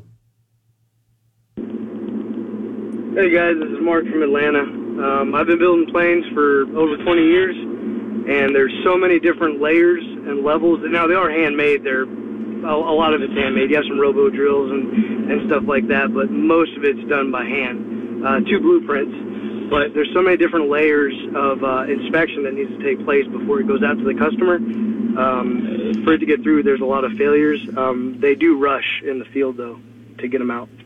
Seems like something you. Well, if someone places a big billion dollar order, you know. I bet the diversity hires at the Boeing plant looked a lot like Lucy at the candy factory trying to keep up, then pushing the planes through to get them out on time. yeah, it's, well, funny but scary at the same time. Get the uh, aviators Bondo out, fix that, fix up those holes. Yeah. I have fantasies about 59% of the women. Hey, Shannon, no matter what you say, 59% of women fantasize about this or that.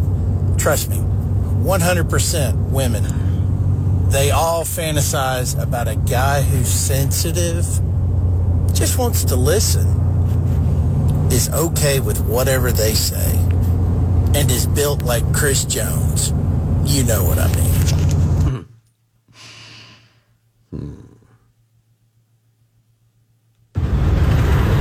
El Salvador has changed its safety 100%. Their economy is growing. They're uh, a new emerging market in Central America. Give it about three days, and the Biden administration will name them an enemy of the state. Bidu bidu. It is remarkable. I don't know how they get all these guys with that many uh, hardcore. I mean, you've seen there's like four thousand of these gangbangers uh, that are in that he put in prisons. Yeah, he just went by. You got a tattoo right there, MS30. Yep. All right. I don't Come on, know. man. Yeah.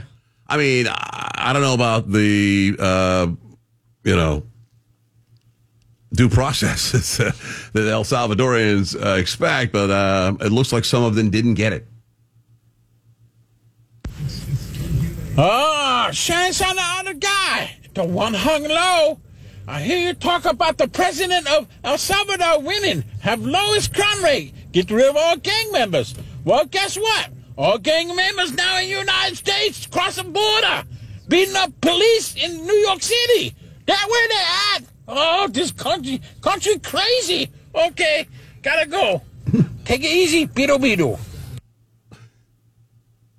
They have a couple years before the World Cup, and 11 cities are going to be hosting it, so I'm sure they'll figure it out.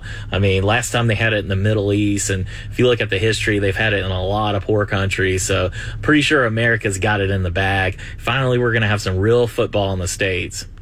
Yeah, it has been cho- uh, the- the- It's, it's uh, New Jersey. has been chosen. Well, no, it gets qualifiers across the kind of state. When the Oh, U.S. gets it, we get like, right, all over yeah. the place. But also, when it was in Qatar, it was all slave labor that did all that too. slave labor, and you couldn't have uh, alcohol in Qatar until uh, the only out beer you could get there was Bud Light. Yeah, the, all the bu- dead bodies of the slave labor people that uh, they just tossed back away. You know. Hmm. You said other lesbians sniff women out. And you know what they say. Once you get past the smell, you got to Okay, all right. I missed the first part of the story. King Charles is abdicating? Bidu bidu. No, he's got uh, pro- he's got cancer. That most people speculate that it's prostate cancer. He started to do treatment immediately, like today, which means I don't know, must be serious. Uh, but we were just s- speculating, you know, what might happen. What's going on, y'all? Happy Marvelous Monday. Was listening to the Friday broad, uh, broadcast, whatever, and uh, you were uh, doing that good Trump impersonation. See you next Tuesday. I laughed my ass off, man. Trump is the man. Y'all keep up the good work, man. Thank you, brother. Star Trek guy here. Here's Star Trek guy's listening schedule. I listen to Bubba in the morning, the second half of yesterday's show, Shannon, then the Bubba after show, and then the first half of today's show. Beady beady, if that makes any sense. Wow. That's weird. But I'm, I'm happy with it. Hey, Easy. That wasn't The Simpsons. That was, uh, I believe that was Futurama. Pretty sure it was like the two clones. Like one was Jack Johnson, the other one was John Jackson. They looked the same, sounded the same. And I think uh, the head of Nixon ended up winning. It's true. That's how we ended up with Nixon. That's how we ended up with Nixon? hmm Yeah, head of Nixon in a, in a jar. Oh, that's right. I've seen that. Hey, happy Monday, guys. Hey, since we live in a uh, time period when pretty much all conspiracy theories are proven true these days, here's mine. Uh, Star Trek guy is actually a paid caller into the Shannon Burke show to largely complain about capitalism, oddly enough. And since we learned last week that, uh, you know, the Shannon Burke show doesn't bother uh, researching facts or whatnot, there you go. I said it. Be-do, be-do. What? I don't get it. Who's paying Star Trek guy to call us? Uh, yeah, yeah, we don't have that type of budget. Trust me on that one. That's not happening. Uh, all right. Let me see here. Here we go. I talked my girlfriend into having a threesome with this chick one time, and my girl liked it. I mean, I went to their wedding this weekend, and she looked super happy.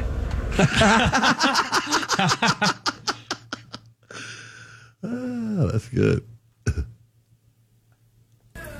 to the woman who was interested in starting her uh, lesbian fantasies, she better be prepared for a world of hate from her children and ex husband because I've seen how that goes and it's never pretty. Star Wars guy here. This is when I listen to the radio all day because I have no life. Beetle beetle. You want to ask Star Trek guy why he has a problem with Don Miller? he just gets right on over. Buddy West to Shannon Burke. No love for Don Miller. Poor guy. Yeah, what's the deal? You're missing out, Star Trek guy, if you don't listen to Don Miller. You know, it is fitting that Liberal Larry loves soccer. A bunch of men chasing a ball around. That's right up his alley. I love to, I love I love to watch it. I played it as a kid up to college. Battlestar Galactica guy. I um I listen to the Shannon Burke show in the morning. If I'm lucky enough, I get to listen to the Don Miller show and occasionally I get to pick up Jonathan Morris. But other than that, I'm saving the whole frickin' human race. Damn it. So say we all. Bidu bidu. Wait a. They like a Star Trek guy listen to radio while he walk a steak and shake? That good business. I got to get job there.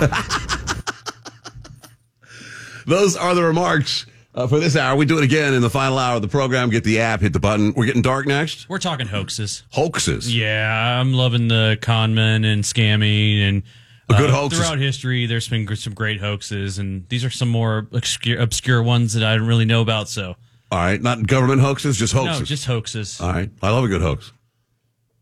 we'll do it next. Hang on, it's the Shannon Burke Show on the Florida Man Radio Network. I'm William Shatner. I've been around a long time, but I'm truly humbled when I see the real battles our brave, paralyzed veterans have faced defending our freedom. And when they come home, I had just come home from serving over in Germany. Next thing I know, it was three weeks later. I was paralyzed. While parachuting with my platoon, my parachute didn't open, and I broke my neck. It left me paralyzed for the rest of my life. I was on a routine patrol, and uh, we were in the desert of Kuwait, and the vehicle flipped and landed on top of me, which uh, left me paralyzed from the waist down.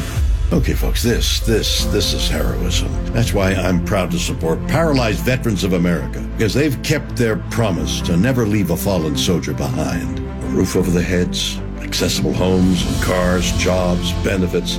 PVA has brought me back to life. Show them their sacrifice hasn't been in vain. Go to PVA.org to learn how you can make a difference.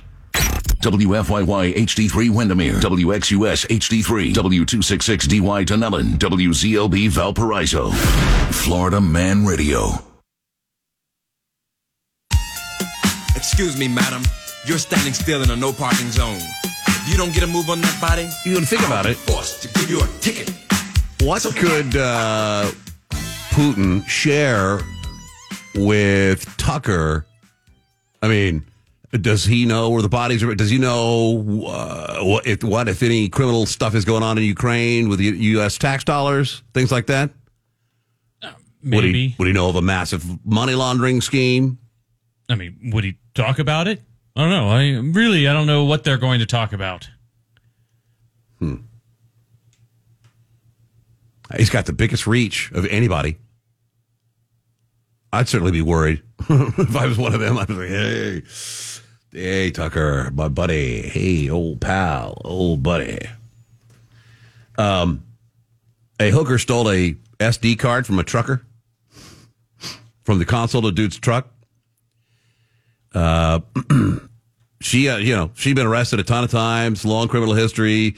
A dude picked her up for a date and he left her alone in the vehicle. She stole a digital memory card that was in the center console. Four years later, what she found on that card, uh, key to a double murder. Uh, and a trial set to start this week. Photos and videos of a woman being beaten and strangled in a Marriott hotel. Her attacker speaking in a strong accent as he urged her to die. Uh, how they snuck her out of the, the hotel. Um, it just gruesome stuff that I won't read you here, but all because she found it on a, uh, she stole it, and I guess four years, uh, and then looked at it. I guess a hooker would steal that because maybe some financial information on it or banking information. Sure, she thought she was going to try to get whatever out of it. and she went to the cops.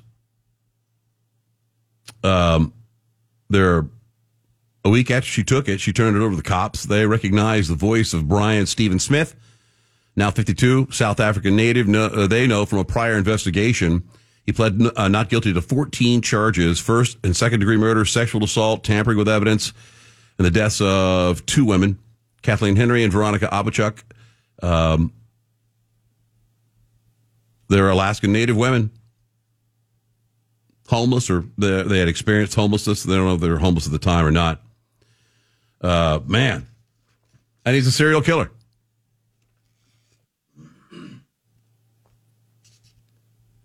Can you imagine?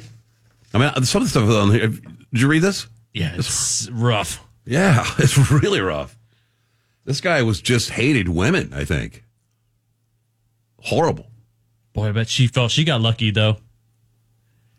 Well, yeah, she'd probably get out of jail free card. Well, and- only that she was a prostitute, went out, went out with this guy and was like, ah, something doesn't feel right. I'm just going to steal this car, whatever else I can coin, you know, whatever change I can get out of a center console. Right. And got home, popped that sucker on with, oh, okay, yeah, I'm going to call the Ugh. cops now. Yeah. Woo. Very frightening. deep fake. Here's how the deep fake things are going to happen. a, company in Hong Kong, a, uh, a uh, finance professional, multinational company, swindled out of $25 million because this guy joined a video chat with his CFO, but it uh, appeared a little off. So much of the employee was initially suspicious, but his nerves were soothed. As other colleagues he recognized appeared to join the call as well, uh, the fake CFO made increasingly urgent entreaties, entreaties to execute money transfers, and the guy complied, and he ended up giving over. He made 15 transfers into five local bank accounts, total of 25 million dollars, uh, and it was all fake. A fraudster downloaded videos in advance and then used artificial intelligence to add fake voices uh, to use in the video uh, conference. Some people don't know if one guy was real, the rest were AI generated, but they uh, this guy was duped. That's, I mean, it's pretty impressive. That's the world we're heading to. Yeah. You're gonna have like code words at all times uh, instead of passwords.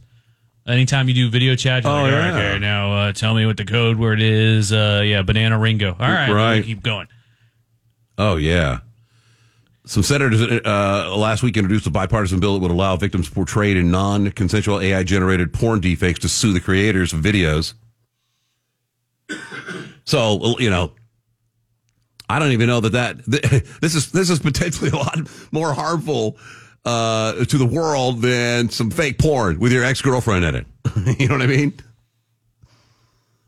Uh, yeah. First Taylor Swift, now guys stealing 25 mil. That took a lot of work, though. Yeah, they had to get voices and, you yeah, know. this is a lot more um, inside job than they're than they're admitting here. oh, you think? Well, they had to be because they got the they got video of this guy enough to do a film of a video call, uh, uh, enough to do deep fake, which are you need quite a bit of imagery from that person to pull off a, a, Right. a, a seamless one. Then they got Oh. enough of his voice to do AI of his guy's voice. Plus, the the guy says that the other people he was wary of it when he first got on the call. He said it was seemed a little jittery, seemed a little off. But then other people joined the call that oh, I knew were. Or he said I, I knew were people that were with the company. So Were there's- with the company. Or oh, weren't. Were, yeah. So these other people did they not know? Did they get duped into this call? Were they in on it? There's uh, I mean, there's a lot more to this story that's going to be uh, coming out of this because of the fact that the transfers that he, yeah, he didn't get spooked at all. He was comfortable enough with all the other people in the room. to make $25 million worth of Well, to make five, ten of different 15 yeah, transfers 15. to five local bank accounts.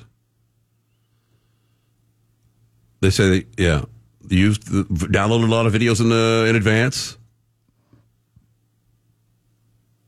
Hmm. Yeah, they would investigate just a little bit more. Someone hit. I mean, no one else could get on their calls of this multinational financial giant unless they were a member of the uh, organization, unless they hacked in and stole video. Who knows? Yeah, this definitely stinks of an inside job. Hmm. You don't say. Um, the uh, Weibo, that's the Chinese Twitter, run by the Chinese Communist government. so when you start posting about how you don't like the Chinese economy, things aren't going well. Well, they don't they don't tolerate it. But what they've been doing on Weibo is starting uh, just mundane conversations. In this case, one about a, a giraffe, and then maybe I don't know if that was that code. Then everybody starts. Then they that's under that post they start to jab the Chinese Well, well no, economy. they, uh, specifically the posts are by the U.S. Embassy. Uh, they found that that certain people on Weibo don't get censored as much, uh, be it whatever reasoning. Be it I don't know if the U.S. Embassy does like, hey, uh, you guys aren't going to censor us on Weibo, leave us alone, type of thing. Uh, but what it just is an innocuous post from the U.S. Embassy. They start posting like cra- then people immediately go below and start posting crazy uh, anti-government stuff on it. Do they because they know that it's because it's for the American uh, embassy? Is it? I mean, they know that's it's straight from the embassy's account. I just think maybe they don't look at that as much. Right. A lot of them been scrubbed. And then people put up, they drowned out my comments saying, I love China. I love China. Uh, yeah, well, you know, a lot, a lot, not a lot of their stuff gets out. You know, last week their stock market uh, tumbled five percent to a five-year low. They don't want you to. They don't want their people to badmouth the uh, the, the economy. Well, man, that's the exact opposite of Twitter. Wow. I mean, in in, in theory, It is now. Yeah. It wasn't for a while. In fact, it was a very Weibo esque for a while. Yeah. All right, let's get dark, shall Yes, Let's do that. It's disturbing history with EZ. There's a lot of history out there. Some of it isn't in the books.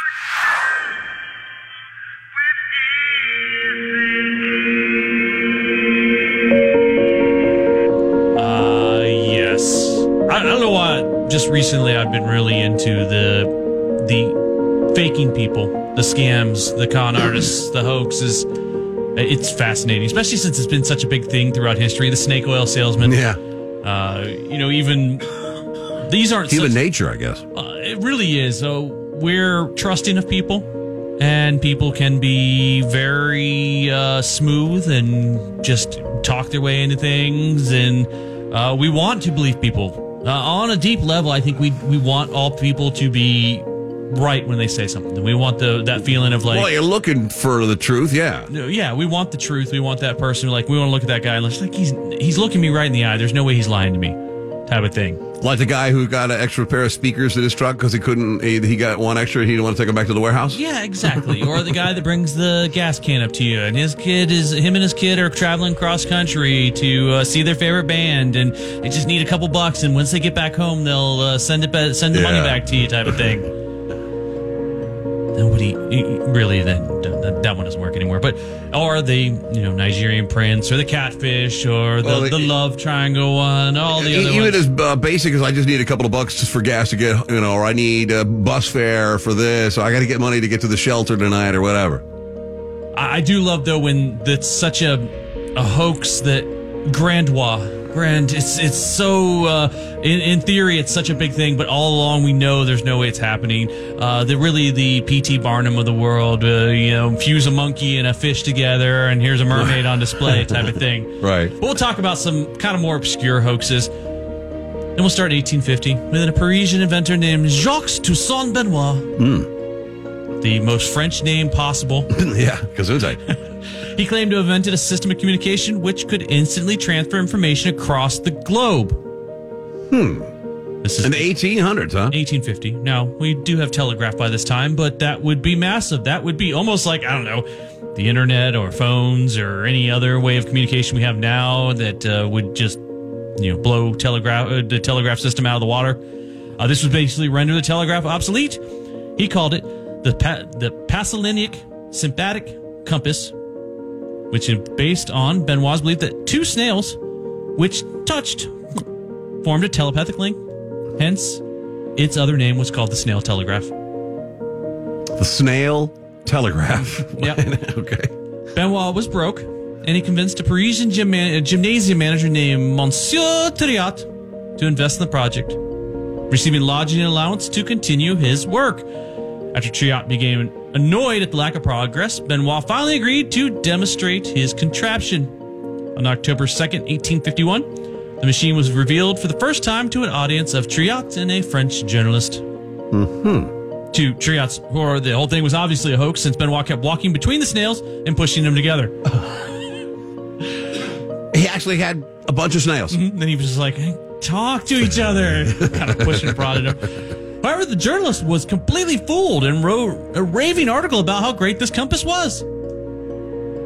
When Triat demanded another test, this time with stricter rules, no snail touching this time, Benoit fled and he died two years later in a Parisian slum. In a slum? Yes. 1850s, that's what happens to Yeah. you. You end up in some sort of Parisian slum. Yeah. Broke. Probably syphilis riddled because you were banging Oh, Parisian prostitutes on the side too. If you had become a Parisian prostitute as well. He probably had become a little one. extra. You know, he's over there on uh, hind rest and just dies. 1934.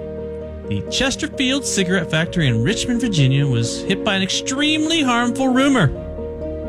Someone claimed that a leper had been found working in the production area and people fled the brand in droves because in 8, 1934 the people of Richmond, Virginia wanted smooth smokes for their wives to get rid of their morning sickness and not have it be touched by a leper. Oh.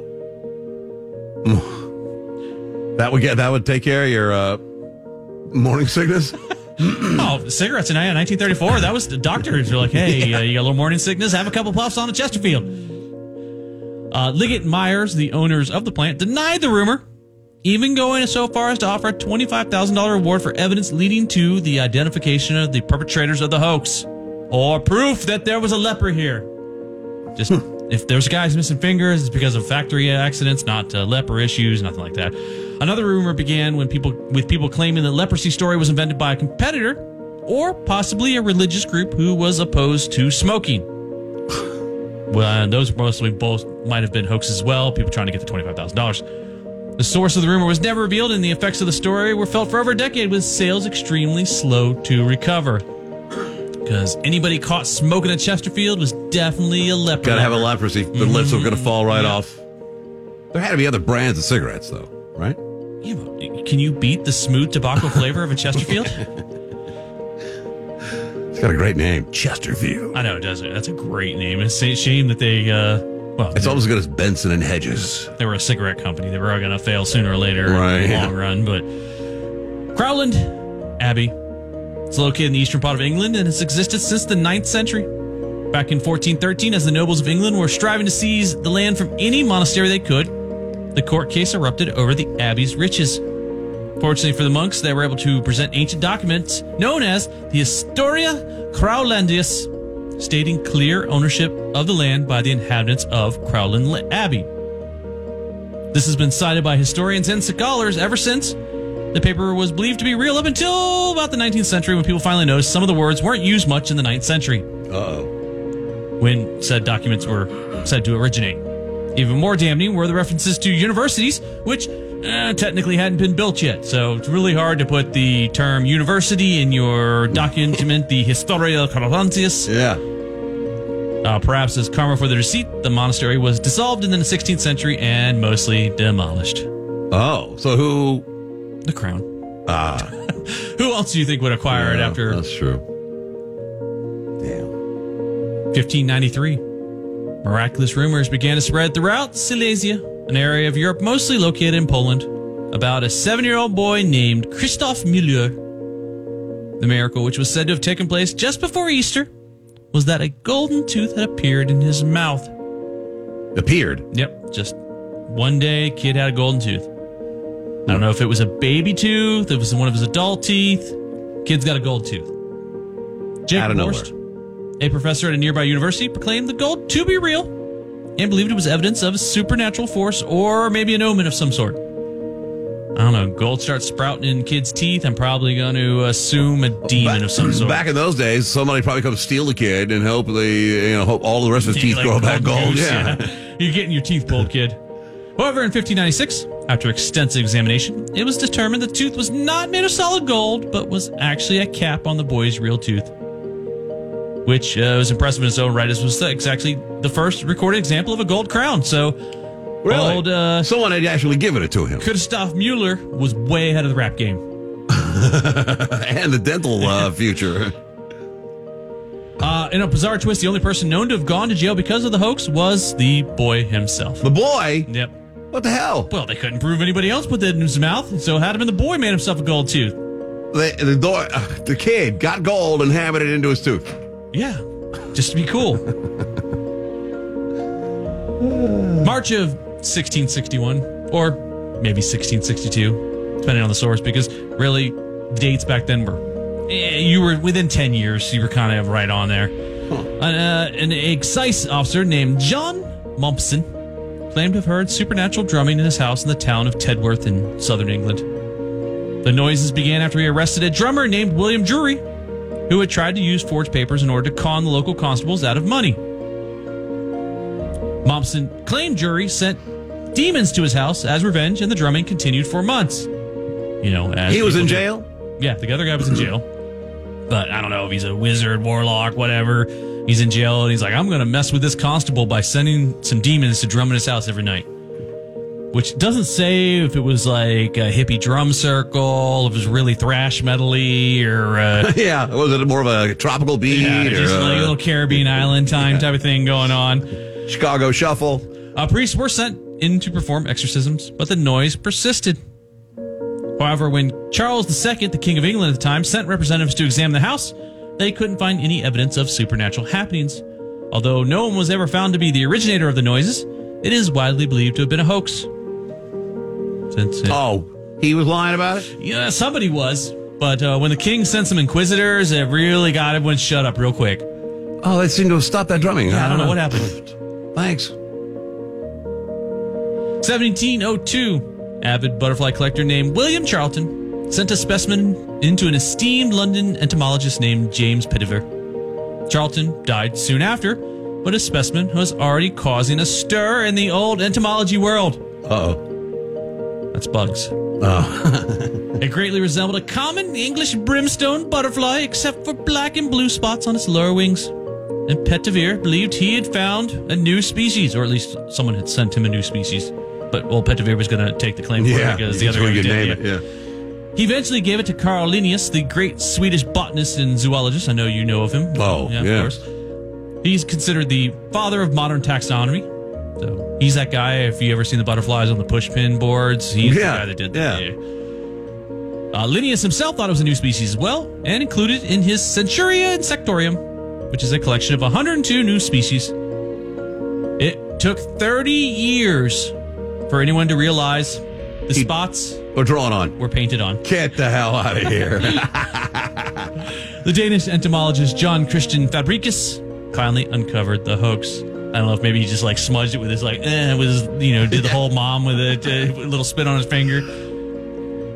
During the summer of 1840, a large number of rare booksellers and collectors were sent a telegram claiming that one of the largest auctions of one of a kind books in history was going to take place. This is 1840, so know, people Okay. are like, books, get on it. yeah.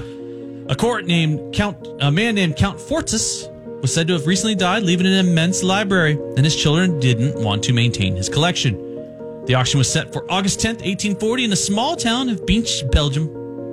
People traveled from all over Europe to participate in the sale and flooded the city, unable to locate the place where the auction was being held. Disheartened, they received notice the collection had been gifted to the public library. However, there was no library in the city, and it turned out the auction was actually an elaborate hoax perpetrated by a retired military officer named Renier Hubert Ghislain Chalon. Mm-hmm. Even more Frenchy. This guy, he had a penchant, penchant for playing tricks on intellectuals. Oh no! This guy Was called, a, real bunch, of, called a bunch of book nerds, said, Hey guys, I got a bunch of books over here. You want to come on to Belgium and look at all these books? Then he probably stood uh, like on. Wah, wah. Yeah, he probably stood in a tower. I was like, Nerds, look at all these nerds down here looking for books. 1809, a man named Theodore Hook, infamous for his weird pranks, bet his friend a guinea that he could make a small house on Berners Street, the most famous of all in London. Hooks rented a small room overlooking the house and set about with his plan. He contacted nearly every tradesman or businessman in the city, sending out thousands of letters requesting their services on the morning of August 27th. The first man to arrive was a chimney sweep, who was turned away, only for another to arrive immediately afterwards. In fact, over 12 chimney sweeps showed up in total. Over the course of the day, a huge number of tradesmen arrived, including piano movers, opticians, and barbers. The mayor of London, he also showed up. For the owner of the house was Miss Tottenham, was well respected. The crowd surged throughout the day, resulting in a number of fights until dispersed after after dusk, when police were dispatched to the ends of the street to keep anyone else from entering. Hook himself was eventually revealed to be the instigator, although his role wasn't discovered until the anger about the hoax had died down. It was all a hoax? This guy called every business in town and told him that there was something going on. Hey, uh, and he told his buddy, "I bet you I." c-" It's the oldest trick of like, "Hey, I, can, I bet you I can make that guy the hot guy or whatever." Right. And by doing it, he called every business, every person in town, told him that this rich person was looking to ah. hire people, and just flooded this house at the. So people that saw it thought, yeah, there's something wow, cool going on. Really important person there. 1959, a news group was started with one goal in mind to put clothes on animals. Since they thought it was disgusting to see them walking around. Oh my lord. Their slogan A nude horse is a rude horse. They call themselves the Society for Indecency to Naked Animals, pronounced SINA. Of course, this whole thing was actually a hoax perpetrated by legendary prankster Alan Abel. His incident, or this inspiration was an incident where a bull and a cow were having sex on a highway, upsetting a number of people. So he thought, we got to put some pants on those animals. Using a series of press releases, Abel was able to convince people that this was a real organization, and the president, played by an actor named Buck Henry, was even interviewed by Walter. yeah, comedian. Was Wal- by Walter Cronkite on CBS News in 1962. Get out of here. The hoax began to unravel when someone on Cronkite's staff recognized the actor and able to prolong the story until 1963, when Time published an article actually revealing the trick itself. Wow.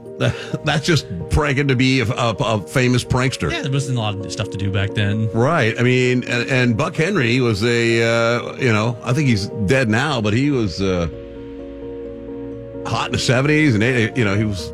Yeah, he was also big in SINA, Society for the Indecency of Naked Animals. Touche. When we return, good news. Chat GPT probably won't help create biological weapons. So maybe. Hang on. It's the Shannon Burke Show on the Florida Man Radio Network. We all make promises, big and small, tested over time and distance, tried by circumstances and decisions. I pledge allegiance to the flag of the United States of America. I do solemnly swear to bear true faith and allegiance. To help you when you're in need. To tell the truth, the whole truth, and nothing but the truth. To be considerate and caring. Courageous and strong. For better. For worse. In sickness and in health. To love and cherish. To be your loving, faithful friend. Partner. Child. Parent. Neighbor. One of our most important commitments is to support our nation's veterans. Learn how you can help a veteran going through a difficult time by visiting maketheconnection.net.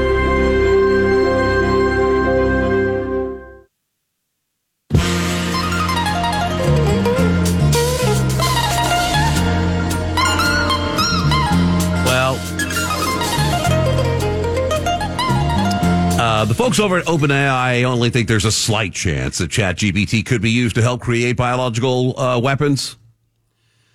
Um, the OpenAI's preparedness team studies potential catastrophic risks. They have previously warned advanced AI could be used to plan biological attacks.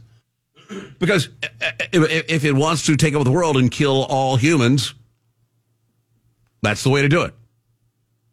One of the easier ones, yeah. Only after the robots are out. Um, in a, uh, they said in a new report, Chat GP, GPT-4 model provided uh, at most a mild uplift in the ability to create biological weapons that warned that future models could be more helpful for malicious actors um, looking to use the chatbots in order to create bioweapons. I like how they're like, we could get better at it. It's all, it's okay now, but we'll get better at this. We get just mild uplift now, but whoa, in the future, look out.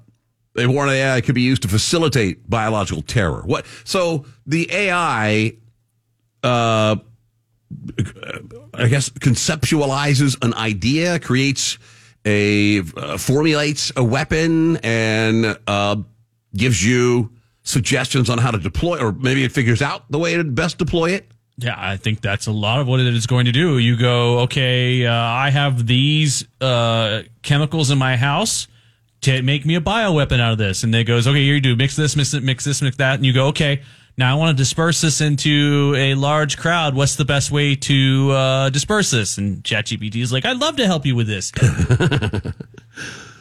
um, a report from uh, report from Rand Corporation last year found that large language models could be used to help plan these attacks. Though it said it could not provide specific instructions for actually creating, uh, but others have also expressed some alarm.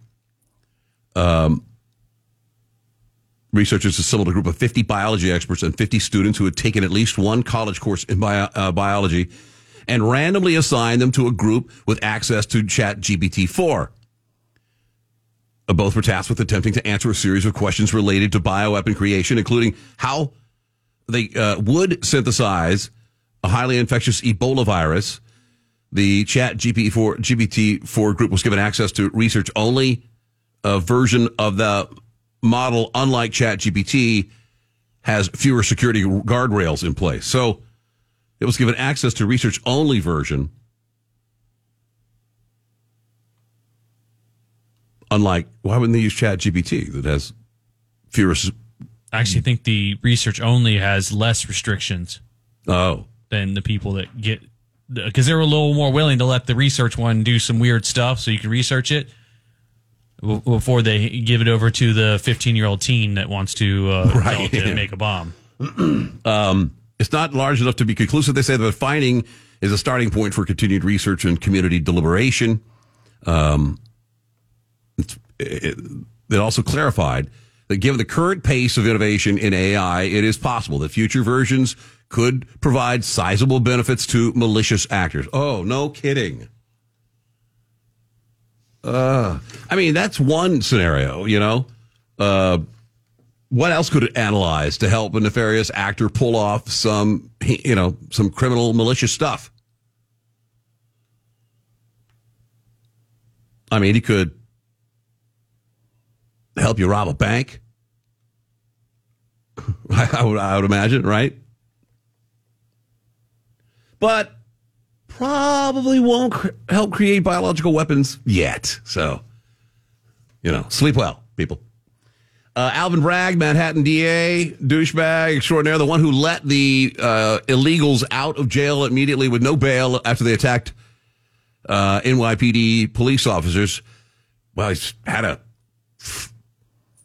kind of a, a maybe an epiphany. Now he's decided he's going to track down these migrants and present evidence to a grand jury to charge him. Just days after he set him free. I mean, he is involved.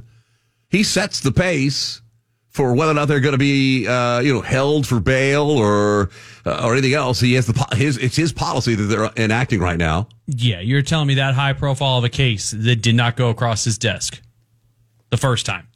Oh, it had to. When he decided not to press any charges and let the guys out free and move on and He claimed that his office will represent uh, will present evidence on Tuesday to a grand jury on the 12 suspects they believe were involved uh, in the uh, attack outside a shelter in Times Square. Um, what a turnaround! He said, Our office continues to work with law enforcement to bring everyone responsible for these heinous attacks to justice. It's clear from the video and other evidence that some of the most culpable individuals have not yet been identified or arrested, and we're working hand in hand with NYPD to find them and hold them accountable for their despicable acts. Now, he refers, they say a judge released them with no bail. Hmm. But they already took off. yeah, four of them are already gone. Yeah. Four men believed to have used fake names to obtain bus tickets to California from a Catholic charity group in New York, an NGO.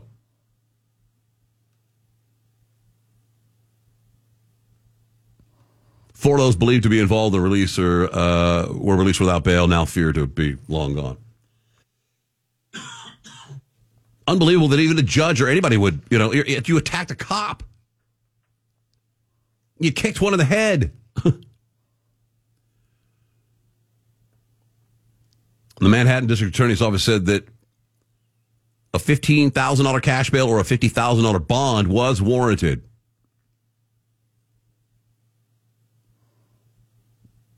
Wow. Well,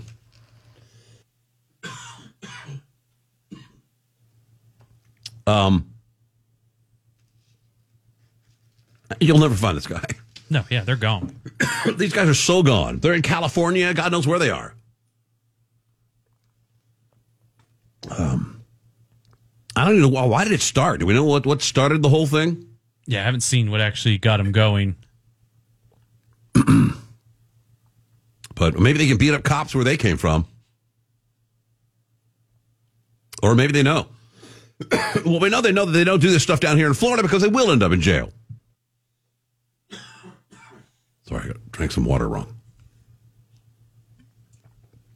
Went down my breathing hole. oh, um, Alvin Bragg's case against uh, Trump is likely going to fall apart as well, right? Or is that one that stands a chance of getting a conviction? Mm, that's the Stormy Daniels one, right? Yeah, I think so. Yeah, I think that's kind of been dead in the water too. Bet. He's not been exactly. Uh, they're not doing very well right now when it comes to the court cases. Um, no. Um, Joe Rogan got a new new deal with Spotify, worth as much as 250 million, multi-year contract. but their Spotify will no longer be the sole distributor.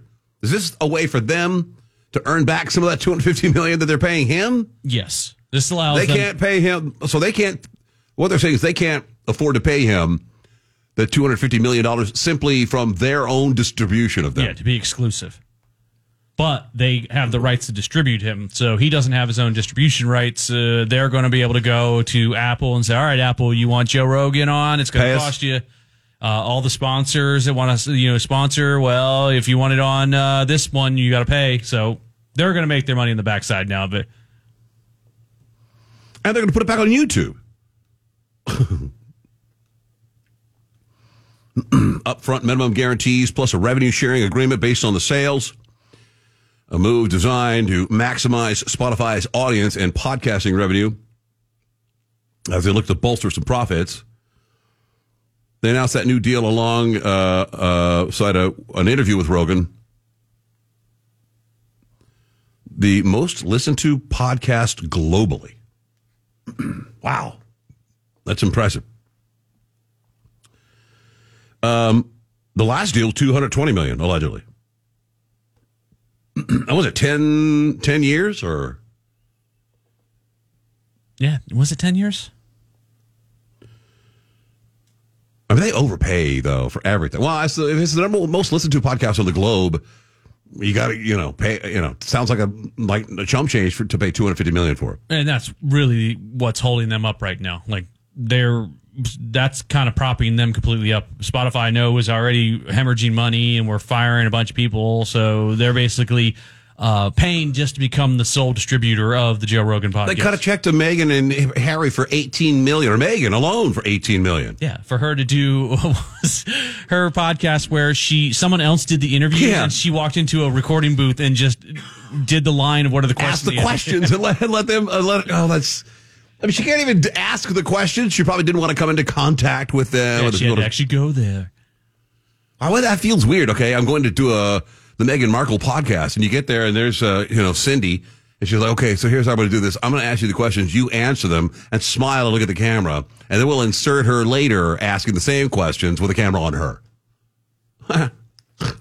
Which is weird to do. Uh, I mean, I know she's an actress, so it makes it a little bit easier when it comes to things like that. But uh, you have to react to the question. You have to question and react to the answer to the question that you didn't ask because you knew what the question was. Right, right. Uh, yeah, they've had to lay off some people. Uh, 2,300 staffers last year, and they're all thinking it's because of Joe Rogan, right? They've got to hate him. Star Trek guys got to despise him. but he's got his own. I mean, he's not all going. He's got his own production to do, right? A facility, a staff that he pays. So you know, still, it's a lot of dough. For how many? What, three a week? I don't know how many does. I Wow. Um, he's had an incredible run at the top. I mean, podcasting usually don't you don't stay up the top very long. No. Why is it that his guess that he gets? His guess, yeah, I think he uh, in the discussions, and he also has a rabid fan base. That's true. Uh, China believes that Texas is and the United States are in, in a civil war. Uh, the Chinese misinformation, Chinese news out, uh, outlets have been suggesting that events in Texas have led to a deep division in the U.S., widening to a point where unrest has become a stark reality. um, so that's they think that there is a civil war going on in the United States right now. Then why are they all so many of them coming up to the southern border? I wonder if there's refugees that are are reading that and they get here and they're looking around here. It's like, where is not one? I don't guy- hear any bombs going on. There's off. not one guy dressed in Civil War era. You really blow their mind if there was like Civil War reenactment nearby. yeah, a guy on horseback with a sword. um, the biggest U.S. related news on China's internet for the past few days is that Texas governor declaring war with the federal government, which did not happen in reality. This is a Chinese news reporter, journalist Wen Hao, who specializes in Chinese disinformation. Weibo does appear to have taken action to limit that contact, uh, some of that content. Uh, the, if you do, a disclaimer comes up and it says, according to relevant laws, regulations, and policies, content on this topic cannot be displayed.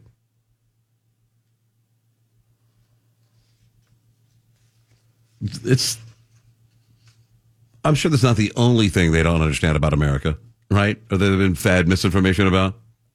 Well, when you struggle to be able to see anything other than what's posted on your uh, social media, State-run social media. Yeah. You think there's a bunch of guys that are running around in uh, muskets and uh, firing at, at the, and there's a straight up war going on. Well, they understand we have modern weapons, don't they? I don't think so because I think that they think like Texas is. Uh, We got everyone has a horse Yeah. and cowboy hats on. Oh, yeah. yeah. they all live on a farm or a ranch somewhere. Um, I- this is not the first time I've heard this, although I don't know when. It might have been recently, but according to uh, uh, a review of dozens of published studies into Alzheimer's, they've collected strong evidence that people who frequently pick their noses are at higher risk of developing Alzheimer's. Have you heard this? I have heard this before. Yes. Heather, have you heard this? Nope. Why would that even? What? What is? I'm about to tell you. I'm about to tell you. Uh, they say neuroinflammation and Alzheimer's disease might be partially caused by viral, bacterial, and fungal pathogens entering the brain through the nose and the olfa- olfactory system. Chronic nose pickers, medically known as rhinotillexomania, Oh.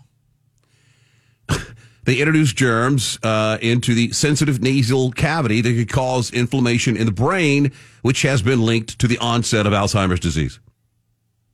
Yeah, your you your grubby finger that was just touching the bathroom stall uh, just shoved all those viruses in there into the, the thin lining of your nose, and just pull out a nasty booger.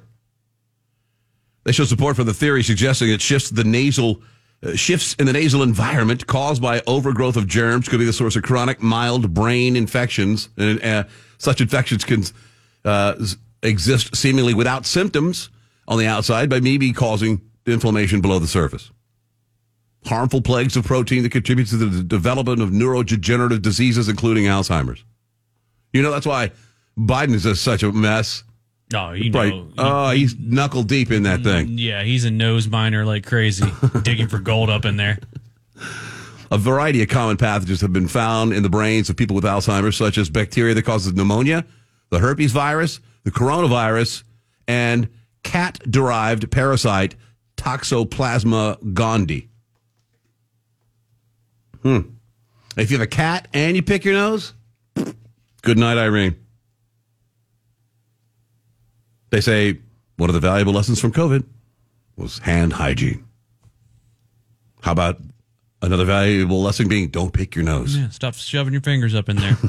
That's disgusting. I mean, you know, at least go to a uh, a restroom and use a Kleenex to clean your nose. You know, that's the that's the you know, there are other ways to get that booger out of your nose, other than your your damn uh, finger and your fingernail. We had a guy at the station that I worked at in Atlanta. Above the the the, the urinal in the men's room was a bunch of boogers. and to the point where the building maintenance people got, uh, you know, said something like your employees are disgusting. And, and it came back after that. And it, it came to an all Atlanta email from the boss. Who's ever, you know, whoever picking their nose and wiping it on the wall, please stop. You're disgusting. and it took that to stop it. I'm surprised it stopped it. I mean, maybe if we're wiping them somewhere else now, we just, no one's discovered where it Uh, is the old yet. nose bandito didn't keep going, huh? Um, neighbors in a Washington neighborhood are upset about uh, a, a plan to convert a $1 million church property into affordable housing. Uh, an outfit called the Amici House, I guess they're a, a nonprofit, bought the Rock Revival Center in Tacoma's North End neighborhood for a million dollars. Now, they want to turn it into what they hope will be 11 shared rooms that house 40 to 50 people aged 18 to 26. It is it is specifically for young adults. I don't know if it's if this is a response to a specific need, but people in the neighborhood are concerned about how uh, the change in the facility will impact the area with the dozens of new affordable housing units. It's odd. It's a family neighborhood. It, it's it seemed to be an older demographic. Uh, to and it's not. They're not tearing it down and and building like an apartment They're complex. converting it. They're just taking this church and converting it into it. So there's not a lot of. Uh, they said there's not a lot of parking and things like that, and there's not a lot of places for these people to go outside of this neighborhood. So, uh, what's the weird bringing in that specific age range is what I think a lot of people are confused about. Right. 18 to 26. I, They don't talk. They don't mention anywhere in the story why they're targeting 18 to 26. Um, there's a 100% guarantee to protect the children in the neighborhood, and that, and there has to be a 100% guarantee. One guy moved into the area in 2015 thinks the traffic created by the conversion will be bad for kids that ride their bikes and play in, the, you know, scooters and whatever. Um, kids may be in danger from the weird types of people that might be invited into the low cost housing. That's not free, right? Yeah, no, it's low cost. But it's also uh they're not they're only 11 units to fit 50 people. Though if I read that correctly the first time. So 11 rooms. Uh, yeah. So I guess there's going to be common areas and weird well, living like that. 11 rooms, you got 10, 10 people to a, a quote room area. So some sort of bunking dorms. Oh, yes. 11 shared rooms with 50 people. Yeah. That's five people in a room. Yeah. That's a dorm situation. So these aren't uh, families trying. These are uh, people Single. single trying to get off the the ground, uh, living in a shared housing complex. I don't know. I'm all for getting people help that need it. This is an odd one. I'd like. To, I if I was in that neighborhood too, I'd be kind of like, hey, like a little more information on what's going on here with this. Uh, one of the guys said the focus is on what he calls communal living. No drugs, no alcohol, they're banned. He said what we've heard in the last few years from young adults is the need for community, a need to, for affordable housing, and a need for our generation to invest back into them and help them pursue their dreams. One guy who married his wife in that church back in 98 said he didn't think it's going to work. They'll end up with lawn chairs on our front yard, smoking and drinking and leaving their monster cans instead of doing, doing it on their property. All right, that, sounds like an old boomer dude. Yeah. They- They're going to leave their property, come up, put a lawn chair in your front yard and drink and do their drugs They're over going to be throwing around monster cans and Mountain Dews. uh, well, I don't know. I wouldn't mind living in an old uh, church that's been converted, but I wouldn't do it with uh, 49 other people. I'm not a big on the communal living is is uh, I don't think that's an is that a new thing? It's been around forever and ever since the commune days, right? Well, yeah, but is this is this hippie communal living or is this prison communal living? I mean, you're you're, you're stacking t- potentially four or five uh, people per room in the eleven rooms, and that's supposed to be a, a communal living room, a kitchen everybody uses, blah blah blah. You know, Uh, you know, someone's getting shanked. or someone's getting uh, If you got one Some sexy time going on in one get one communal uh, kitchen for fifty people, someone's getting stabbed over dishes. uh, I've been in dorms with three other people and wanted to stab someone over dishes. Oh yeah, I've had a roommate I wanted to kill over dishes. Um, well, we're gonna take a break here. Our buddy Er- uh, Eric Matheny will join us uh, when we return. Follow him on uh, Twitter. He's a great follower. Uh, or sorry, X um, at um, Eric M Matheny. Um, well, I'm sure he's got plenty to say about the. Also some audio from the uh, from the governor of Texas. Everybody keep, keeps reiterating that uh, there's, there doesn't need to be new laws. There doesn't need to be any, uh, you know, uh, legislative action at all. The president has everything uh, at the tip of his finger to solve the crisis, uh, which illustrates that that's not what he wants. He wants more money for Ukraine. All right, Eric Matheny's next. Stick around. It's the Shannon Burke Show on the Florida Man Radio Network. WFYY HD3 Windermere, WXUS HD3, W266DY Dunnellon, WZLB Valparaiso, Florida Man Radio.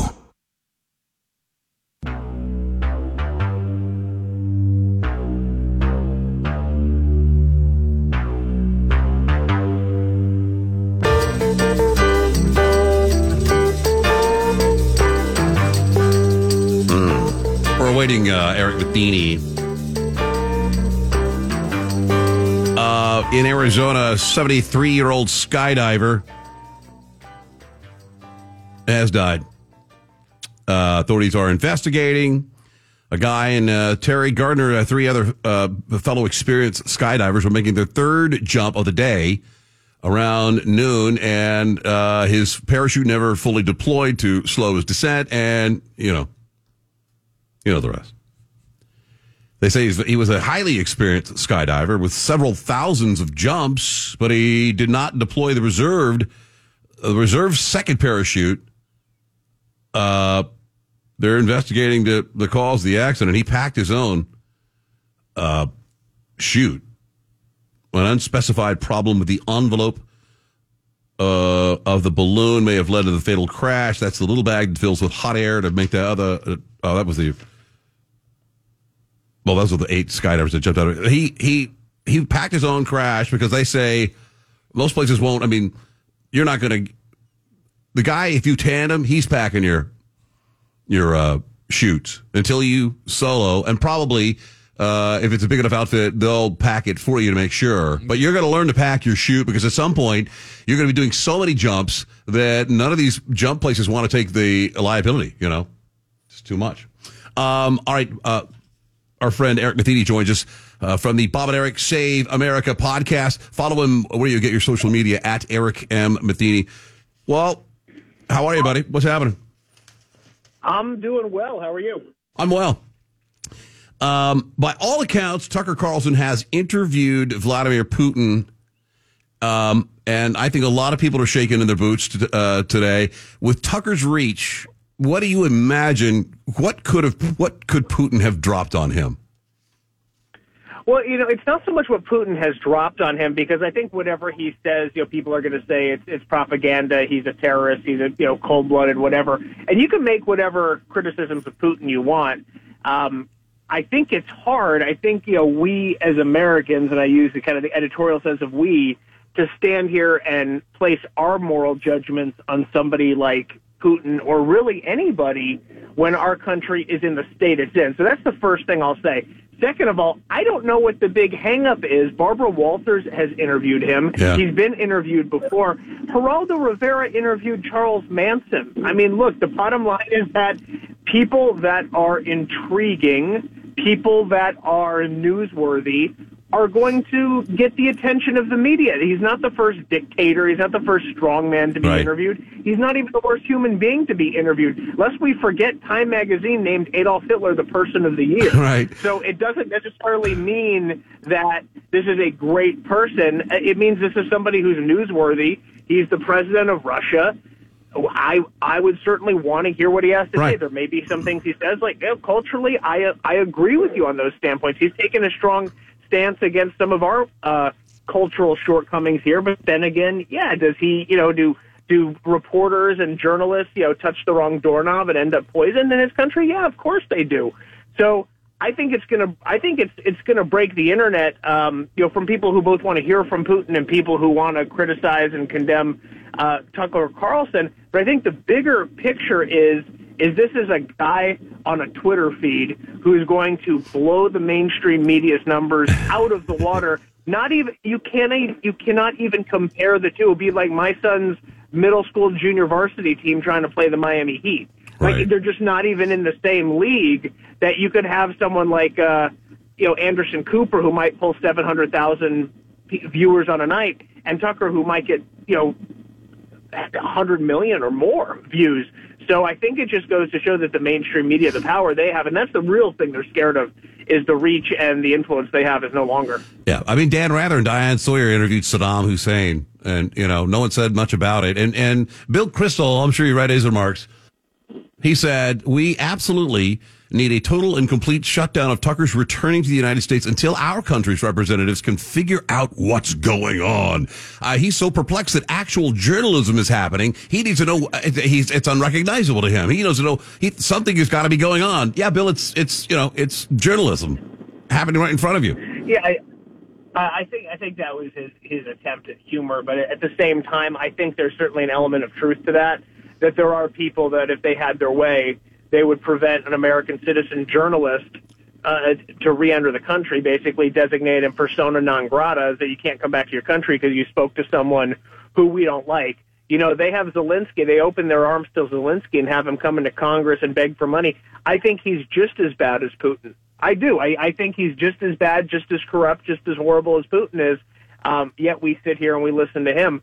I don't particularly care for Putin, but you know what? He's you got to say he's an interesting person. Well, absolutely. I mean, much the same as much the same as did I watch the Charles Manson interview with uh, with Geraldo? Yeah, because he's an interesting guy. Like, what led you to make the decisions you made? So I think we have to draw these parallels, especially in politics and culture. That just because you listen to somebody, just because you hear what someone has to say, doesn't necessarily mean you subscribe to their ideology. It's kind of like social media. If I follow somebody, it may not be someone who I like or agree with. I just I find their viewpoint to be, I don't even know if fascinating is the right word. It's just, I want to hear what you have to say, if only to maybe reinforce and strengthen my own arguments against it.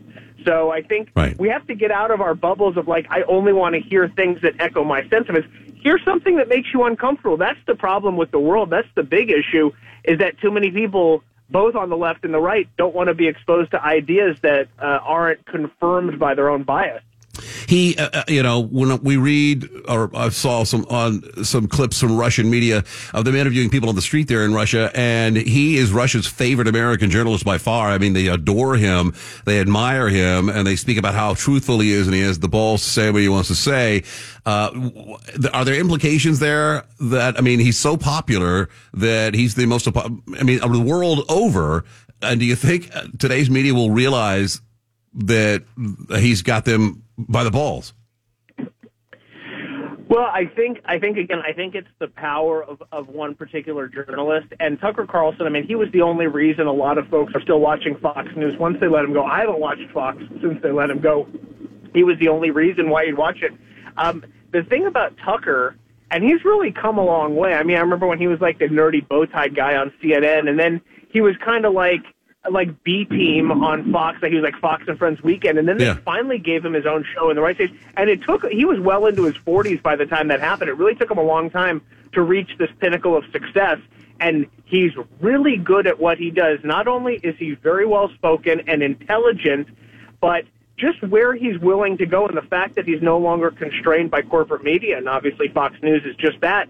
It, it, I really think that, um, and I, I don't think I'd ever want him to be in politics because I wouldn't want someone uh, as grand as he is to like defile himself in American politics, and we lose that voice. If that makes sense, I think there's some freedom in not being in politics, but I think he he just articulates what so many Americans are thinking and the topics he's um he's brilliant and you know whether you agree and I certainly don't agree with him all the time and sometimes I think uh you know that wasn't the best interview you could have done or you, you didn't focus on an issue you should have focused on I, I think he's phenomenal I think that his insight and his finger on the pulse of culture he he's I used to love Bill O'Reilly and I think Tucker even takes it a step farther. Um, but they really, they seem to have their finger on the pulse of what's going on and the issues that are really important to American people. And those issues are a lot more than just, you know, political policy positions. It's more like what's happening to this country. You know, I had uh, Javon Pulitzer, who's a great commentator on my show this weekend, and just asking him, like, we long for these days, like we long for these times when, you know, when we grew up in the America we grew up in. And I think Tucker touches on that nostalgia. Like we are looking, we're living in this in this time, and I've never experienced a time in which we've been so aware of our surroundings, and more so comparing them to the times in which we've lived before. And it's like when we lived during the good old days. I mean, do you ever really realize you're in the good old days? And here we are now, and we're like, oh my god, You're right. what has happened to this world I grew up? Like everything is is upside down, and everything that we knew Uh, and it's not a matter of agreeing or disagreeing because we've always had that. It's a matter of those foundations, those things like gender, uh, like American ideals, like hey, work hard, you know, have accountability. when those very constructs are shaken, like oh my god, accountability is racist. Oh, like, gender, you can flip a coin and be what you want. That's what really disrupts people. It's not well, the Democrats and Republicans don't agree. They've never agreed. Th- th- That's the whole purpose of having a two-party system. If everybody agreed, we'd be a one-party state. So I think Tucker just touches on that, and his audience is very receptive to it because you know, and this is coming from the Fox News audience, which really is historically, you know, more of like your dad's and your granddad's news, and they obviously a lot older and a lot more experienced than we are. They've got a lot more to look back on, and they can look back on their world and go like, it's unrecognizable. So Tucker just has a really good and really profound way of, of phrasing those issues that you know, make people long for the times in which we used to live. You know, make America great again. There's there's nostalgia. There's an idea that our country was once great and we've fallen, and that's kind of the whole underlying theme of not only you know journalists like Tucker Carlson, but populist political movements like America First and things like that. Is just going back to a time when we felt like the people we elected were serving our interests, and not only that, but we all as Americans shared a, a kind of a kinship. And I think one of the big reasons why illegal immigration is so problematic is these aren't people with American values. These aren't people with whom we share anything, and it's values and core principles that unite us. It's, you know, that's the whole thing that upsets me about diversity. Everyone puts so much emphasis on diversity when I think it's more important to have commonality. Commonality is much more important than diversity as far as putting a culture together. Oh, I, I, I agree. Speaking of the border bill, is it DOA like Johnson says? Are Republicans going to hold the line on it, or uh, what do you think's going to happen? And you know, of course, we'll be blamed for you know not, not you know, bitching about the border and then not wanting to sign anything about the border. And we all know that, that Biden's got the power in his hand and in the pen to do what he needs to do. He just has to attach it to something that he can unload hordes of money on Ukraine with. Um, uh, but it's becoming increasingly clear, I think, to most Americans that he can do it by himself without legislation. Will Republicans hold the line? Well, you know, the former king of Nigeria owes me $125 million, so I'm putting more faith on getting that wire transfer than I am Republicans doing anything with the American people in mind. Yeah, you know, they, they say, oh, it's dead on arrival. We shall see. We shall see what concessions they're going to make. I'm reading this bill today. Um, basically, as long as they keep the daily border crossings under 5,000, it's not a state of emergency. So, you know, figure out some creative accounting and, you know, you get 4,900 illegals coming here every single day. That's over 120,000 per month. Um, you know, you do the math on that and it doesn't designate a state of emergency. Plus, I don't see what securing our border has to do with funding Ukraine. And, and the other thing, the thing that gets me and nobody's given me a, a noble answer about it is I thought illegal immigration is already illegal. I don't. We have the we have the laws in place already. All you have to do is enforce them. So what good is passing this bill Right. that's not going to get enforced? That even even at its best is still going to bring in 120,000 illegals every month. And really, when you look at it, when you look at oh, we need a bill, we need a bill. These 200 look a border bill, one page, secure the border, done. But the if you really look into the nuts and bolts of it, the this and the that, and an X amount of money for this and that, this is how the grift goes on. It's they go on one hand, you got the insider trading. I heard Pelosi just made a million dollars last month on one trade, uh, but at the same time, you have these these people in Congress who can put their little their little pork in there, their little line items, Right. and you know they get the money, they get the kickback. So it's really just kind of one big money laundering scheme with this bill, um, and, and doesn't change anything at all as far as the border goes. I think we've reached critical mass in this country where the most extreme action needs to be taken. I would be fully on board with a 100% across the board moratorium on all legal, illegal asylum, refugee. I don't care what you are. Just shut it down completely. A moratorium for at least five years. If you've been waiting in line, I'm very sorry, but we can't sustain ourselves. And another thing is, I've always wondered this: is everybody on the left with the whole climate change? What's a bigger climate issue than than illegal immigration? When- you have limited resources and people are coming to take advantage of those resources, how do we take care of everyone adequately? I mean, that's a climate issue. So a, illegal immigration touches on on everything, and the fact backroom is finally Democrats are talking about it. But it's interesting, you know, for for every year, you know, from 2017 on, no, it's not a crisis, not a crisis. Now it's a crisis, but Republicans are trying to prevent Joe Biden from doing anything about it. The bottom line is that neither party, at, at its core, and we're talking about the establishment parties, neither party at its core has an interest in solidifying and securing the border. One, the Democrats want voters. They want as many as they can bring here, Right. and I think they're going to there's going to be some push for amnesty or something so that those people can cast vote. If those people can vote in 2024, they're not going to need to stuff the ballot boxes or or voter software or mail-in voting. They're going to win.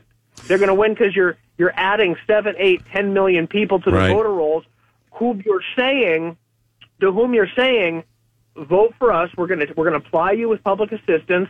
I'm the guy that gave you the, the, the debit card. I'm the guy that gave you the phone. I'm the guy that gives you your food stamps, your health care. Don't do anything. You don't have to work. You have no job skills. You didn't come here for that purpose. But just vote for us every two and four years. Do you, do you, and this country's finished. do you believe, Eric, that uh, the Republicans are talking a big game about not doing this deal? and It's DOA because they want to keep it on the table f- for Trump to use running into 2024. Which, by the way, he, you know, it, it's it's more of the same. It's just a little less severe uh, than what's happening every day now. So it doesn't really have that effect. Or do they really not want to do a deal because they don't want to give any more money to Ukraine?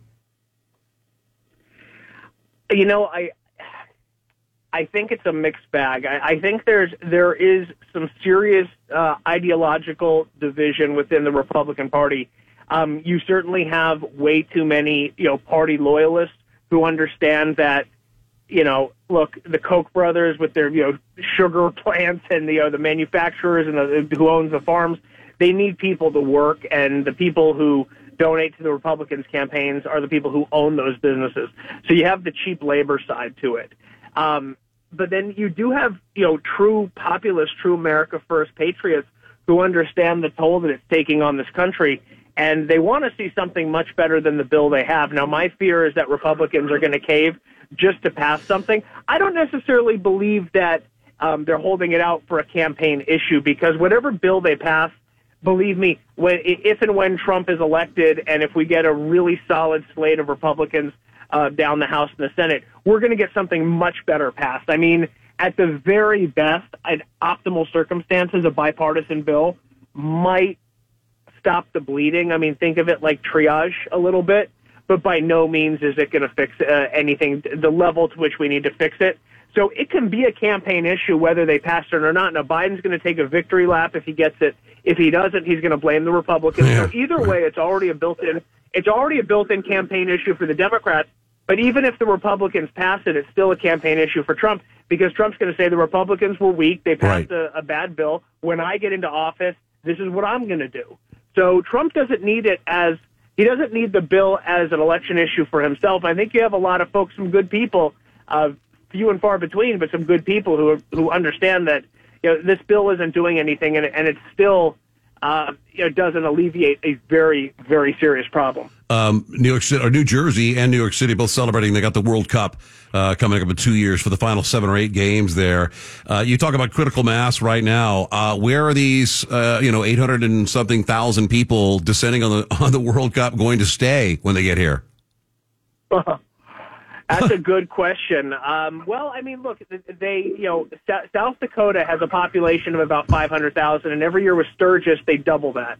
so, uh, granted, there's a lot less population density in South Dakota. Uh, I, I figure they'll make it work. Um, what you're going to see, I think you see, you see it with the Super Bowl, is just the sheer level of human trafficking that comes Oh, with these yeah. big sporting events. Yeah, the Super Bowl is the biggest human trafficking event uh, in the country. So, uh, you know, you bring people from all over the world for a sporting event. I think, you know, obviously the crime will follow. But certainly they'll make uh, they'll make space for them. Hey, we make space for that many illegals in you know major cities every day. Certainly temporary. At least these people are going to be returning home. So at least there's Right. positive to it. We can assume whether or not they get this bill done that we'll experience the same number of illegals entering this country as we have the the last uh, three years for the for the until election day at least. Um, I can't see them slowing that down for any reason. There's no inkling to do it.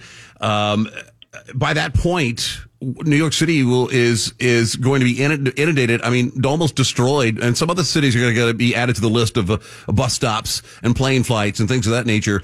Do you think this this this immigration issue continues to become a thorn in Biden's side? Uh, uh will enough to swing this election solidly in Trump's direction? Uh, I think, I think yes. I think when you get off of social media and you look at your, your average like centrist independent voter, uh, yeah, that is definitely they are seeing that. I mean, especially in the cities and especially with the crime and especially what we saw with those guys beating the cop and Yeah. you know flipping off the the media like that image is uh you know it's it's stayed with me it reminds me a lot of that image um when the sailors the iranian sailors uh took uh, our navy guys hostage and held them at gunpoint Right. when obama was in office like it just makes you feel helpless as an american Oh, it made me and, so uh, mad. americans don't like feel that way you know, we, we vote on a couple of issues we're not all politically savvy. We vote on a couple issues. One, we vote on economic issues, and we vote on safety. If we don't have money in the bank, we don't feel safe. We're not going to vote for the incumbent. So that's certainly as far as uh, a safety issue and seeing the rise in crime in cities. And you can sugarcoat it all day long, but the people who live there, who are experiencing it, seeing it firsthand, uh, I do definitely think that swings it the other way for Trump. Now, the Democrats knowing that, let's not sit here and pretend we're going to have a free and fair election, and oh boy, let's see what happens uh, you know, things things are in the works. That's why I, I, have a fear about this amnesty push.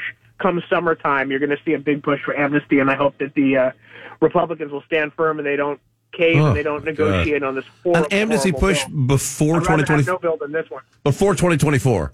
I mean, what do you mean by amnesty? so. Com- complete amnesty and citizenship? Uh, some some form of it. Look, the bottom line is that the, the goal is to make these people citizens. The goal is to make these people voters. At least maybe not amnesty, but some mechanism by which these people can vote. Like you don't need any voter ID, you don't need a, a driver's license, you don't need that have any your name on the rolls. You can show up and give your name, and, and you can vote. Some mechanism, or at least some lessened security, where these people can vote. Because mind you, that's the only reason why the Democrats are pushing to have them here. Yeah. It's not to have them here. It's not you know philanthropic. Come here for a better life. It's we want you to. We're losing our base. We need to create a new one. Man. And, and, and this whole plan is uh, uh, four years behind. Imagine where we would be today had Hillary uh, been elected in 2016. Oh my God! Yeah, it would accelerate that. Yeah, Trump. Trump was the monkey wrench. Oh, thank God. Eric, I appreciate it, brother. Uh, uh, follow Eric wherever you get your social media at Eric M. Matheny, particularly on X. It's a great follow. Also, the Bob and Eric Save America podcast always has a top notch guest and uh, great. It's a great podcast. I appreciate it, uh, Eric. Thank you very much, brother. Oh, who, oh wait, who's your? Uh, Thank you. Who's your team in the Super Bowl? Oh man. I, I guess I got to go 49ers. I just don't want to see uh, Taylor. Yeah, I'm with you. it pains me as a Cowboys fan to root for the I'm 49ers. California. Yeah. Oh, okay. Well, I'm a I'm Cowboys from fan. California originally, so I. Yeah, hard for you. Yeah, Yeah. very hard. All right, brother. Have a great week. We'll talk uh, next Monday. All right, see ya. Um, our, this story about you started talking about this today. The New Jersey Uber driver that uh, gets arrested and the cop delivers the food. We've seen that story before more than once. The cops t- always, if it's closed, the cops deliver the food. Yeah, I almost wonder if that's like coming from the bosses. Like, hey, if you arrest a guy and he's got some Uber Eats in his car, just take it wherever it goes. It happened again um, uh, in Florham Park, New Jersey. Uh, he was arrested, wasn't able to complete the delivery, but the surprise, uh, the customer who was behind the order uh, turned out to be uh, which one of the stupid Snookies, Snooki's boyfriend or husband.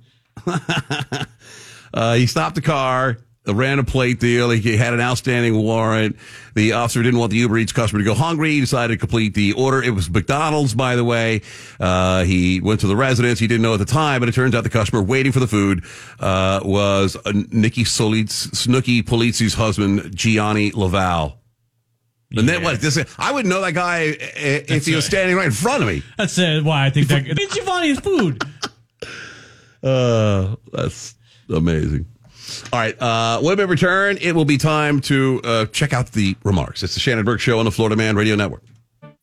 Girls and boys in poverty around the world are dreaming of a better life filled with dance, art, music, and knowledge. They dream of a brighter future with enough nutritious food to eat, a chance to learn and grow, to get an education, escape poverty, and do incredible things.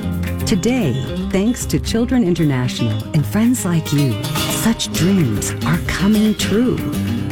Together, we give children a chance to set their sights high and succeed in school and in life by ensuring that they have access to healthcare, education, life skills, and so much more so they can grow, thrive, and believe in themselves.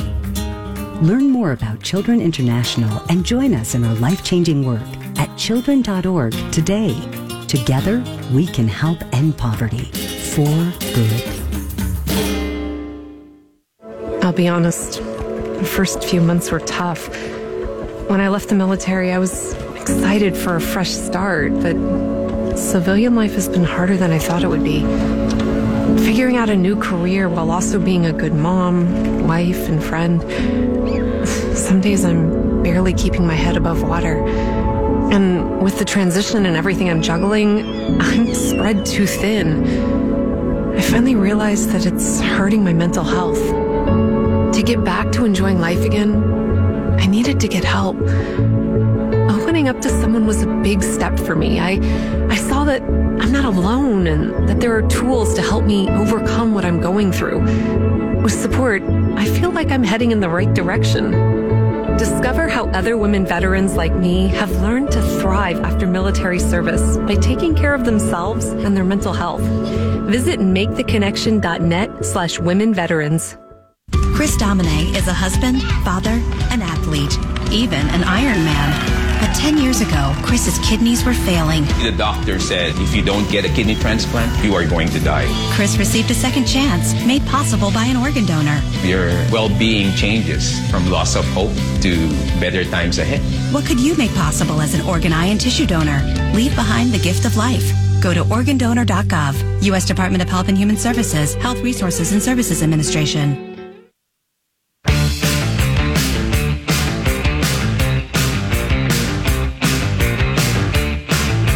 America's uh, oldest living person turned 116 over the weekend. Whew. Edie Ceccarelli. Small town of Willits, California, Northern California, threw a party as they have done every year for a while. And one of the planning committee of that party is like, all right, let's not go crazy just yet about, about this year's birthday party. Uh, you know, it could be, you know, I don't even know when you get that old. I you know I guess you have to celebrate it, but you kind of feel like if you okay, she's getting you know her birthday's in February, so we start meeting around October, November to make sure we got a plan, and then that whole time you're just checking up on her every day. Yeah, I mean, honestly, you probably should just be maybe the week ahead. yeah, uh, Uh, they do a, a parade down the street, and uh, they all the town employees driving the parade, including the mayor, city council, the fire department, the Boy Scouts will be there, some horses, uh, and uh, you, if she's not in it. They're going to drive by her assisted living home as she sits on the front porch. Did they do the normal uh, "What keeps you alive" this whole time? Oh, I hope not. I hope not. And she's like, it's, because it's always like uh, either the healthiest living, like or it's, I- it's I drink whiskey and I've been smoking, you know, cigarettes forever. That's this Cuban and uh, Cuban cigar and uh, the uh, whiskey that every day. They've been doing it ever since she became a hundred, and they say it's the biggest party of the year in, in this little uh, in this town. She still could feed herself. How about that? That's not bad at all. That's, That's really. I mean, she's Congratulations. yeah, she can still feed herself. Uh, born in 1908. She's uh, oldest of seven kids. Wouldn't surprise you know she's outlived every single one of them. I would hope so. Uh, she uh, she was back in the day It was work, work, work. Physical labor back in those days. We walked everywhere. We didn't have a car. We grew our own food. Watched old movies. That's the kind of life we have. Okay. I don't know if I want to live that old, man. I mean, she's still feeding herself. So she's. I bet that's a real challenge too. Like, well, I mean, some of those you see where they're like, uh, Oh, yeah. and it's just like a skeleton on a chair, and they spoon feed. Oh, they got like- something in her nose Yeah. or a feeding tube in her stomach. Yeah. Good for her. Good for you, Edie. Happy birthday. Uh, McDonald's is seeing a rather, uh, uh, it's their business in the Middle East is uh, not going well. Uh, whenever there's Middle East turmoil, it hurts. Um, you know, look, uh, they know it's delicious over there, but eating a cheeseburger is kind of an American thing, and they, you know, they know they love that Big Mac, but during these, whenever there's tension there, they hate Americans more than usual. Like when there's not any tension, like okay, we'll go have McDonald's Big Mac, yeah. so good for you, secret sauce. Uh, but when there's tension and the it's you know cool to hate on America, they just would rather eat at Farouk's Falafel House and, and not have a cheeseburger that day. So uh, they've been McDonald's corporate is helping their Middle East partners out by um, uh, wiping out franchise fees and you know, but Just here to, yeah, just wait it out, guys. yeah, it'll be over soon. Their growth in the United States is four percent. You surprised they still grow? Oh no. No. Uh, I saw another girl said that even despite all the protests and stuff and and costs rising, they they had a massive year. Yeah, good for them.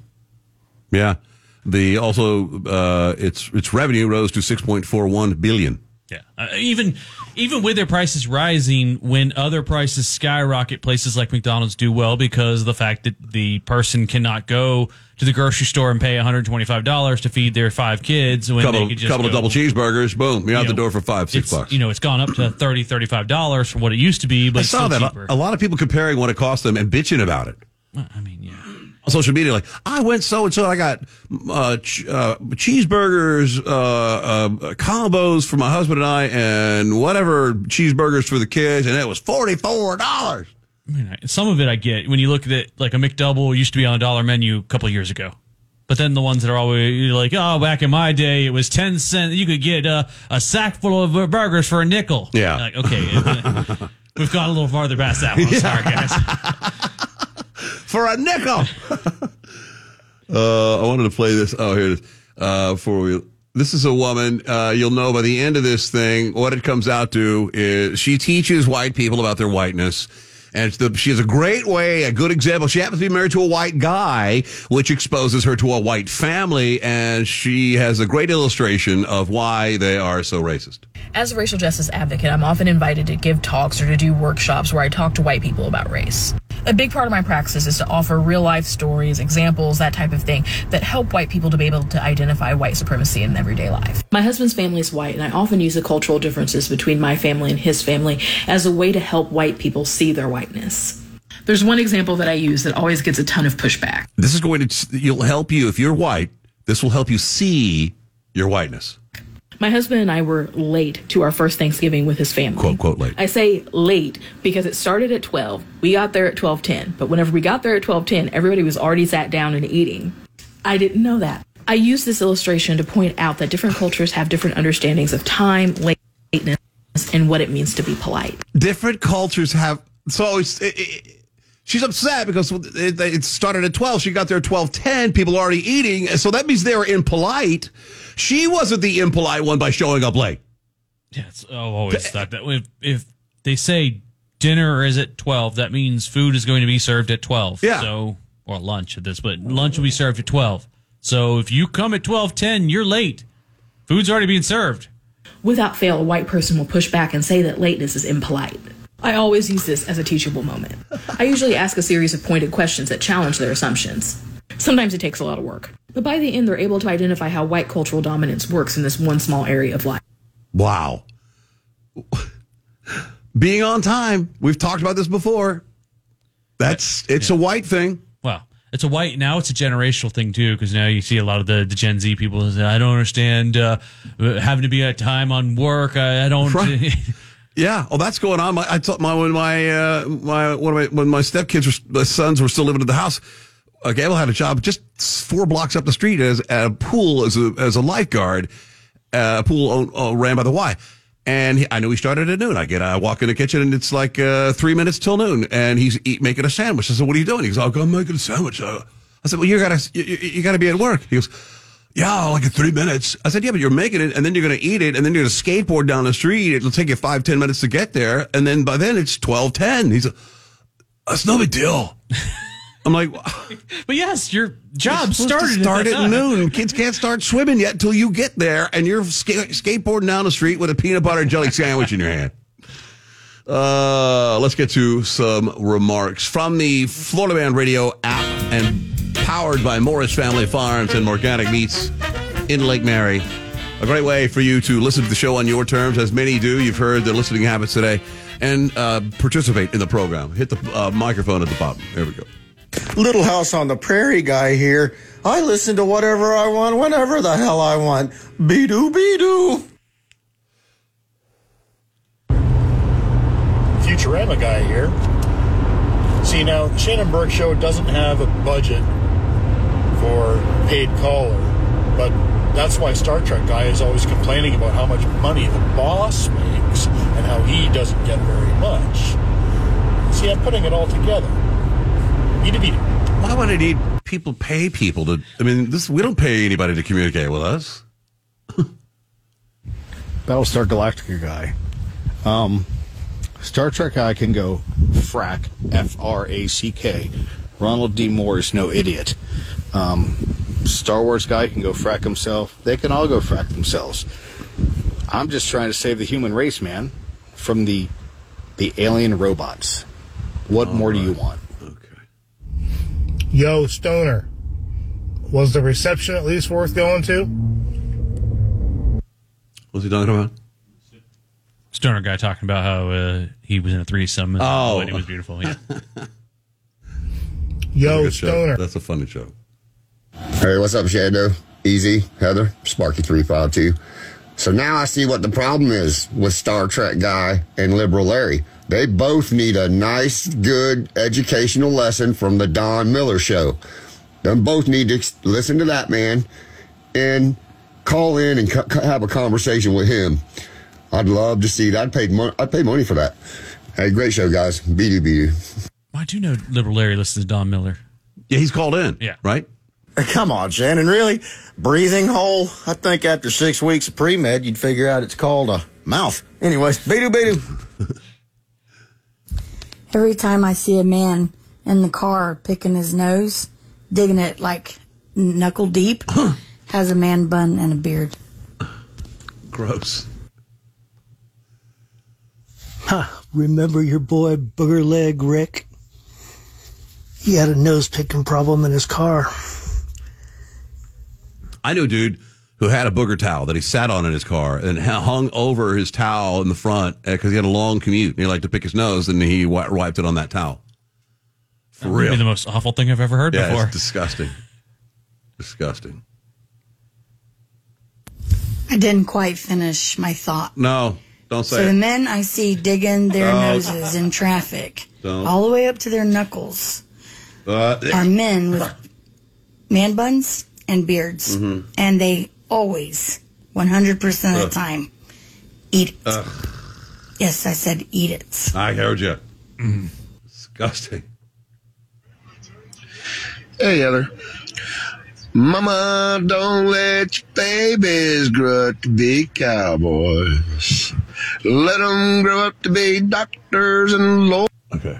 That's not only off topic. I don't know what it's all about. Hey, Nasal guy here. This is why I sound like this. Getting gas one day, 30 years ago, forgot my wallet, jumped in the car, my 110 pound Doberman broke my nose. That's okay. Me and the gas lady had fun later. Uh, relevant to the show, the communal living, don't pick your nose. And uh, very sorry about the parachute guy, but was he a nose picker? Question mark. Uh, protect the nose. Beetle beetle. Shannon, JMPA. I just had a question. Does anybody else know? I, I mean, I've emailed and tried to talk to senators about why there's not just one subject that gets pushed through these bills at a time. Like if we wanted to do the border, we do the border. That's it. We don't talk about money for another country or Ukraine or whatever else. That's it. It's just about the border. Anybody know? I can't get a straight answer from anybody. Yeah. Beat beat Because they have to pack on some pork. They, uh, you scratch my back, I'll scratch yours. You want a border bill? Give me 68 billion for Ukraine. It's the way it's always going to be from here on in. What's going on, guys? This border bill, if you checked out the border bill, there's really nothing in the border bill to stop illegals from coming across the border. It pretty much gives money for more border patrol agents, which they don't patrol the border and protect the border as it is. Why would we need more agents? You know, it's the bill's there to give money to Ukraine and money to Israel. And I say the only one that could stop this is Trump. That's it. He did it before. He'll do it again. Beetle, Beetle, Ray, Ray, out. Hey, Nate's the guy again, number two. Uh, look up Kristen with a K, K R I S T A N N H A L L. Uh, apparently, she teaches everybody about constitutional law. Very well versed. Okay. Uh, she teaches state people, government people, and everything else of constitutional law I don't and want to what cut the you off. Constitution means. Yeah, I get it. Thank you. Yeah, I was listening earlier in that segment about having white problems in schools. Well, those are good problems to have because there's always two things white people are going to have over other minority students with a higher percentage colleges and futures. Mm. And car insurance. I made the mistake of taking a nap this afternoon, but I tuned in just in time to hear. The only thing you guys need to know is they didn't evacuate any hotels for homeless veterans and all these things these um, illegals are doing, they'd put you in jail for it. That's all you need to know. Hey man, it's close. We never had that problem with picking your nose up, you know, because we all we learned to do the farmer's blow when I was young, back in Plum Nelly, where I'm from, you know. Anyway, hey, uh, uh, I uh, my stroke is I'm completely healed too, baby. I went out and sang this weekend, Saturday night. Went sat in with my favorite band, Super Faced. Up at uh, the downtown music hall, had a blast. Hey, peace, Strokey J.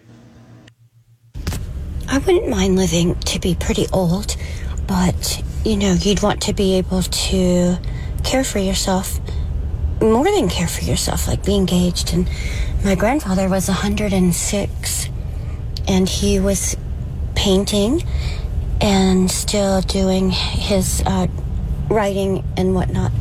So, who knows? Hell no, I don't want to live that old. Hell, I don't even want to make it to 70, man. Grannies get hateful when they get old, boys. I got one boy uh, born in 1940. Depending on which one of her birth records you want to go by, because they didn't keep paperwork back then that well. Hateful as ever now after a stroke.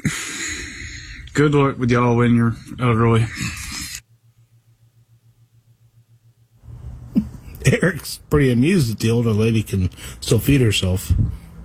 I think it's funny, that, That was they, that they mentioned that as a as a you know descriptor of how she's doing. Yeah, that's more mine was the newspaper felt the need to let everyone know that she's doing all right. She can still feed herself. Everyone. Liberalism is a mental disorder, and we need to start treating it as such. So we need to come up with a drug like Liberal X or mm-hmm. something. I don't know. Third one, I know.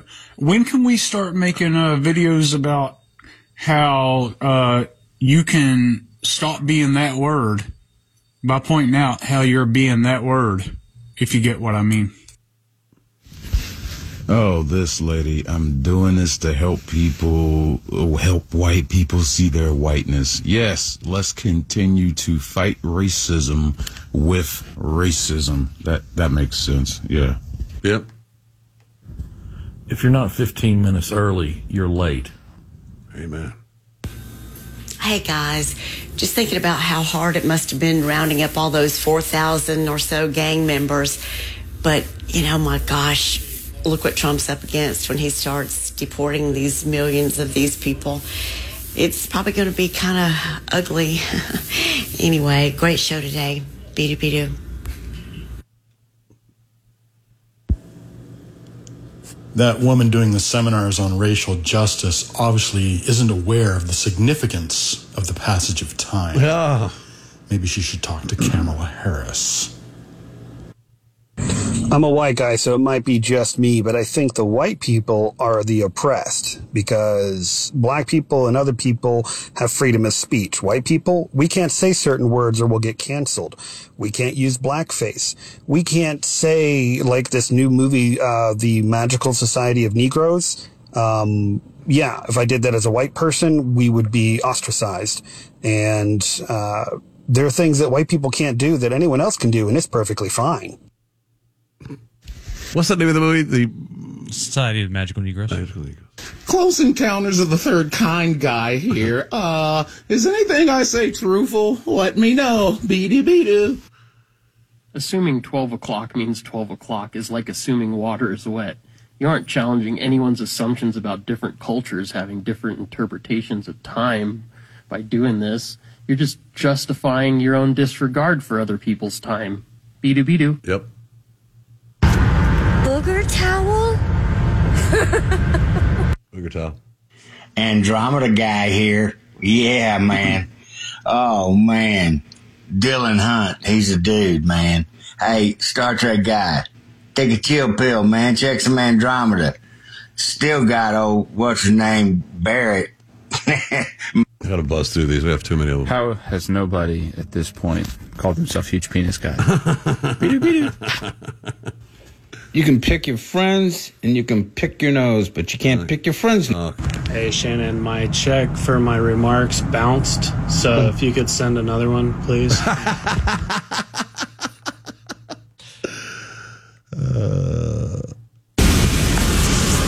Terry from 30A. What's with the booger picking today? Bubba had booger picking too. Story Beat it, it's in the news. To hell with the border bill. Prepare for war. At the end of the day, we're going to get one result out of this. And we all know what this result's going to be. Get ready. Just get ready. I don't know what that lady has against Lummy. He was just picking his nose and got hungry. when I lived in Deltona, I had a, a, a great mechanic. And I walked around the corner in his shop one day, and there he was with his thumb up his nose all the way to the knuckle. Now, I couldn't even do that. It split my nose. But things were never the same between me and him again. Hey, what's up, Shando? Heather, Easy, Sparky again. Yeah, I was about 25 feet in my lift hanging a light, and I caught a welder with his finger knuckle deep in his nose. He pulled it out. I said, Don't eat it. Don't eat it. He looked up at me. I told him, I said, You got to look in all directions, bro. Eye in the sky. Everybody about. Hey, there's the guy again. Sorry, third time. Uh, no, that Kristen Hall. Okay. Everybody needs to listen to her. Okay, I know. I know you're talking. She talks to people about the Constitution. Ketamine was used in Dexter. All right. I mean, uh, it's totally off topic. I don't even want to push some woman named Kristen Hall that she educates people on the Constitution. Uh, you- you've said it, and we heard it. I mean, everybody should be more educated about the Constitution. I'm starting to think that Kate's dad is that old dude from those Dos Equis ads. That's funny. Did you guys mention something about 59% of women have a sexual fantasy about being with another woman? Um, my guess is st- statistics would say there's a high probability that Kate might fall in that 59%. I've been masturbating ever since. Ah, wow. All right. Those are the remarks uh, for today's show. Thank you for leading. They're powered by Morris Family Farms and Organic Meats. Um, download the app if you don't have it. All right. And thank you. And don't be repetitive. Don't be so preachy either. Have you heard about Kristen Hall? she educates people on the Constitution. Everybody, everybody needs to know. Well, I get it. I'm not. Plus, or you could read the Constitution yourself. I mean, would be also uh, educational. All right, we'll take our final, uh, final break here. When we return, we'll um, wrap it all up for you. It's the Shannon Burke Show on the Florida Man Radio Network. For more than 140 years, American Humane has been working to protect and make the world a kinder place for animals. You can help too. Visit AmericanHumane.org for simple ways to build a more compassionate world for all of us. A veteran's hope. Where are you hiding? I search for you in the seconds, the minutes of each and every day. Hear me as I call out to you. Welcome me home. Alone we stood, divided we fell. No longer. We choose to make the connection. Our new mission lies within. Visit maketheconnection.net to learn more.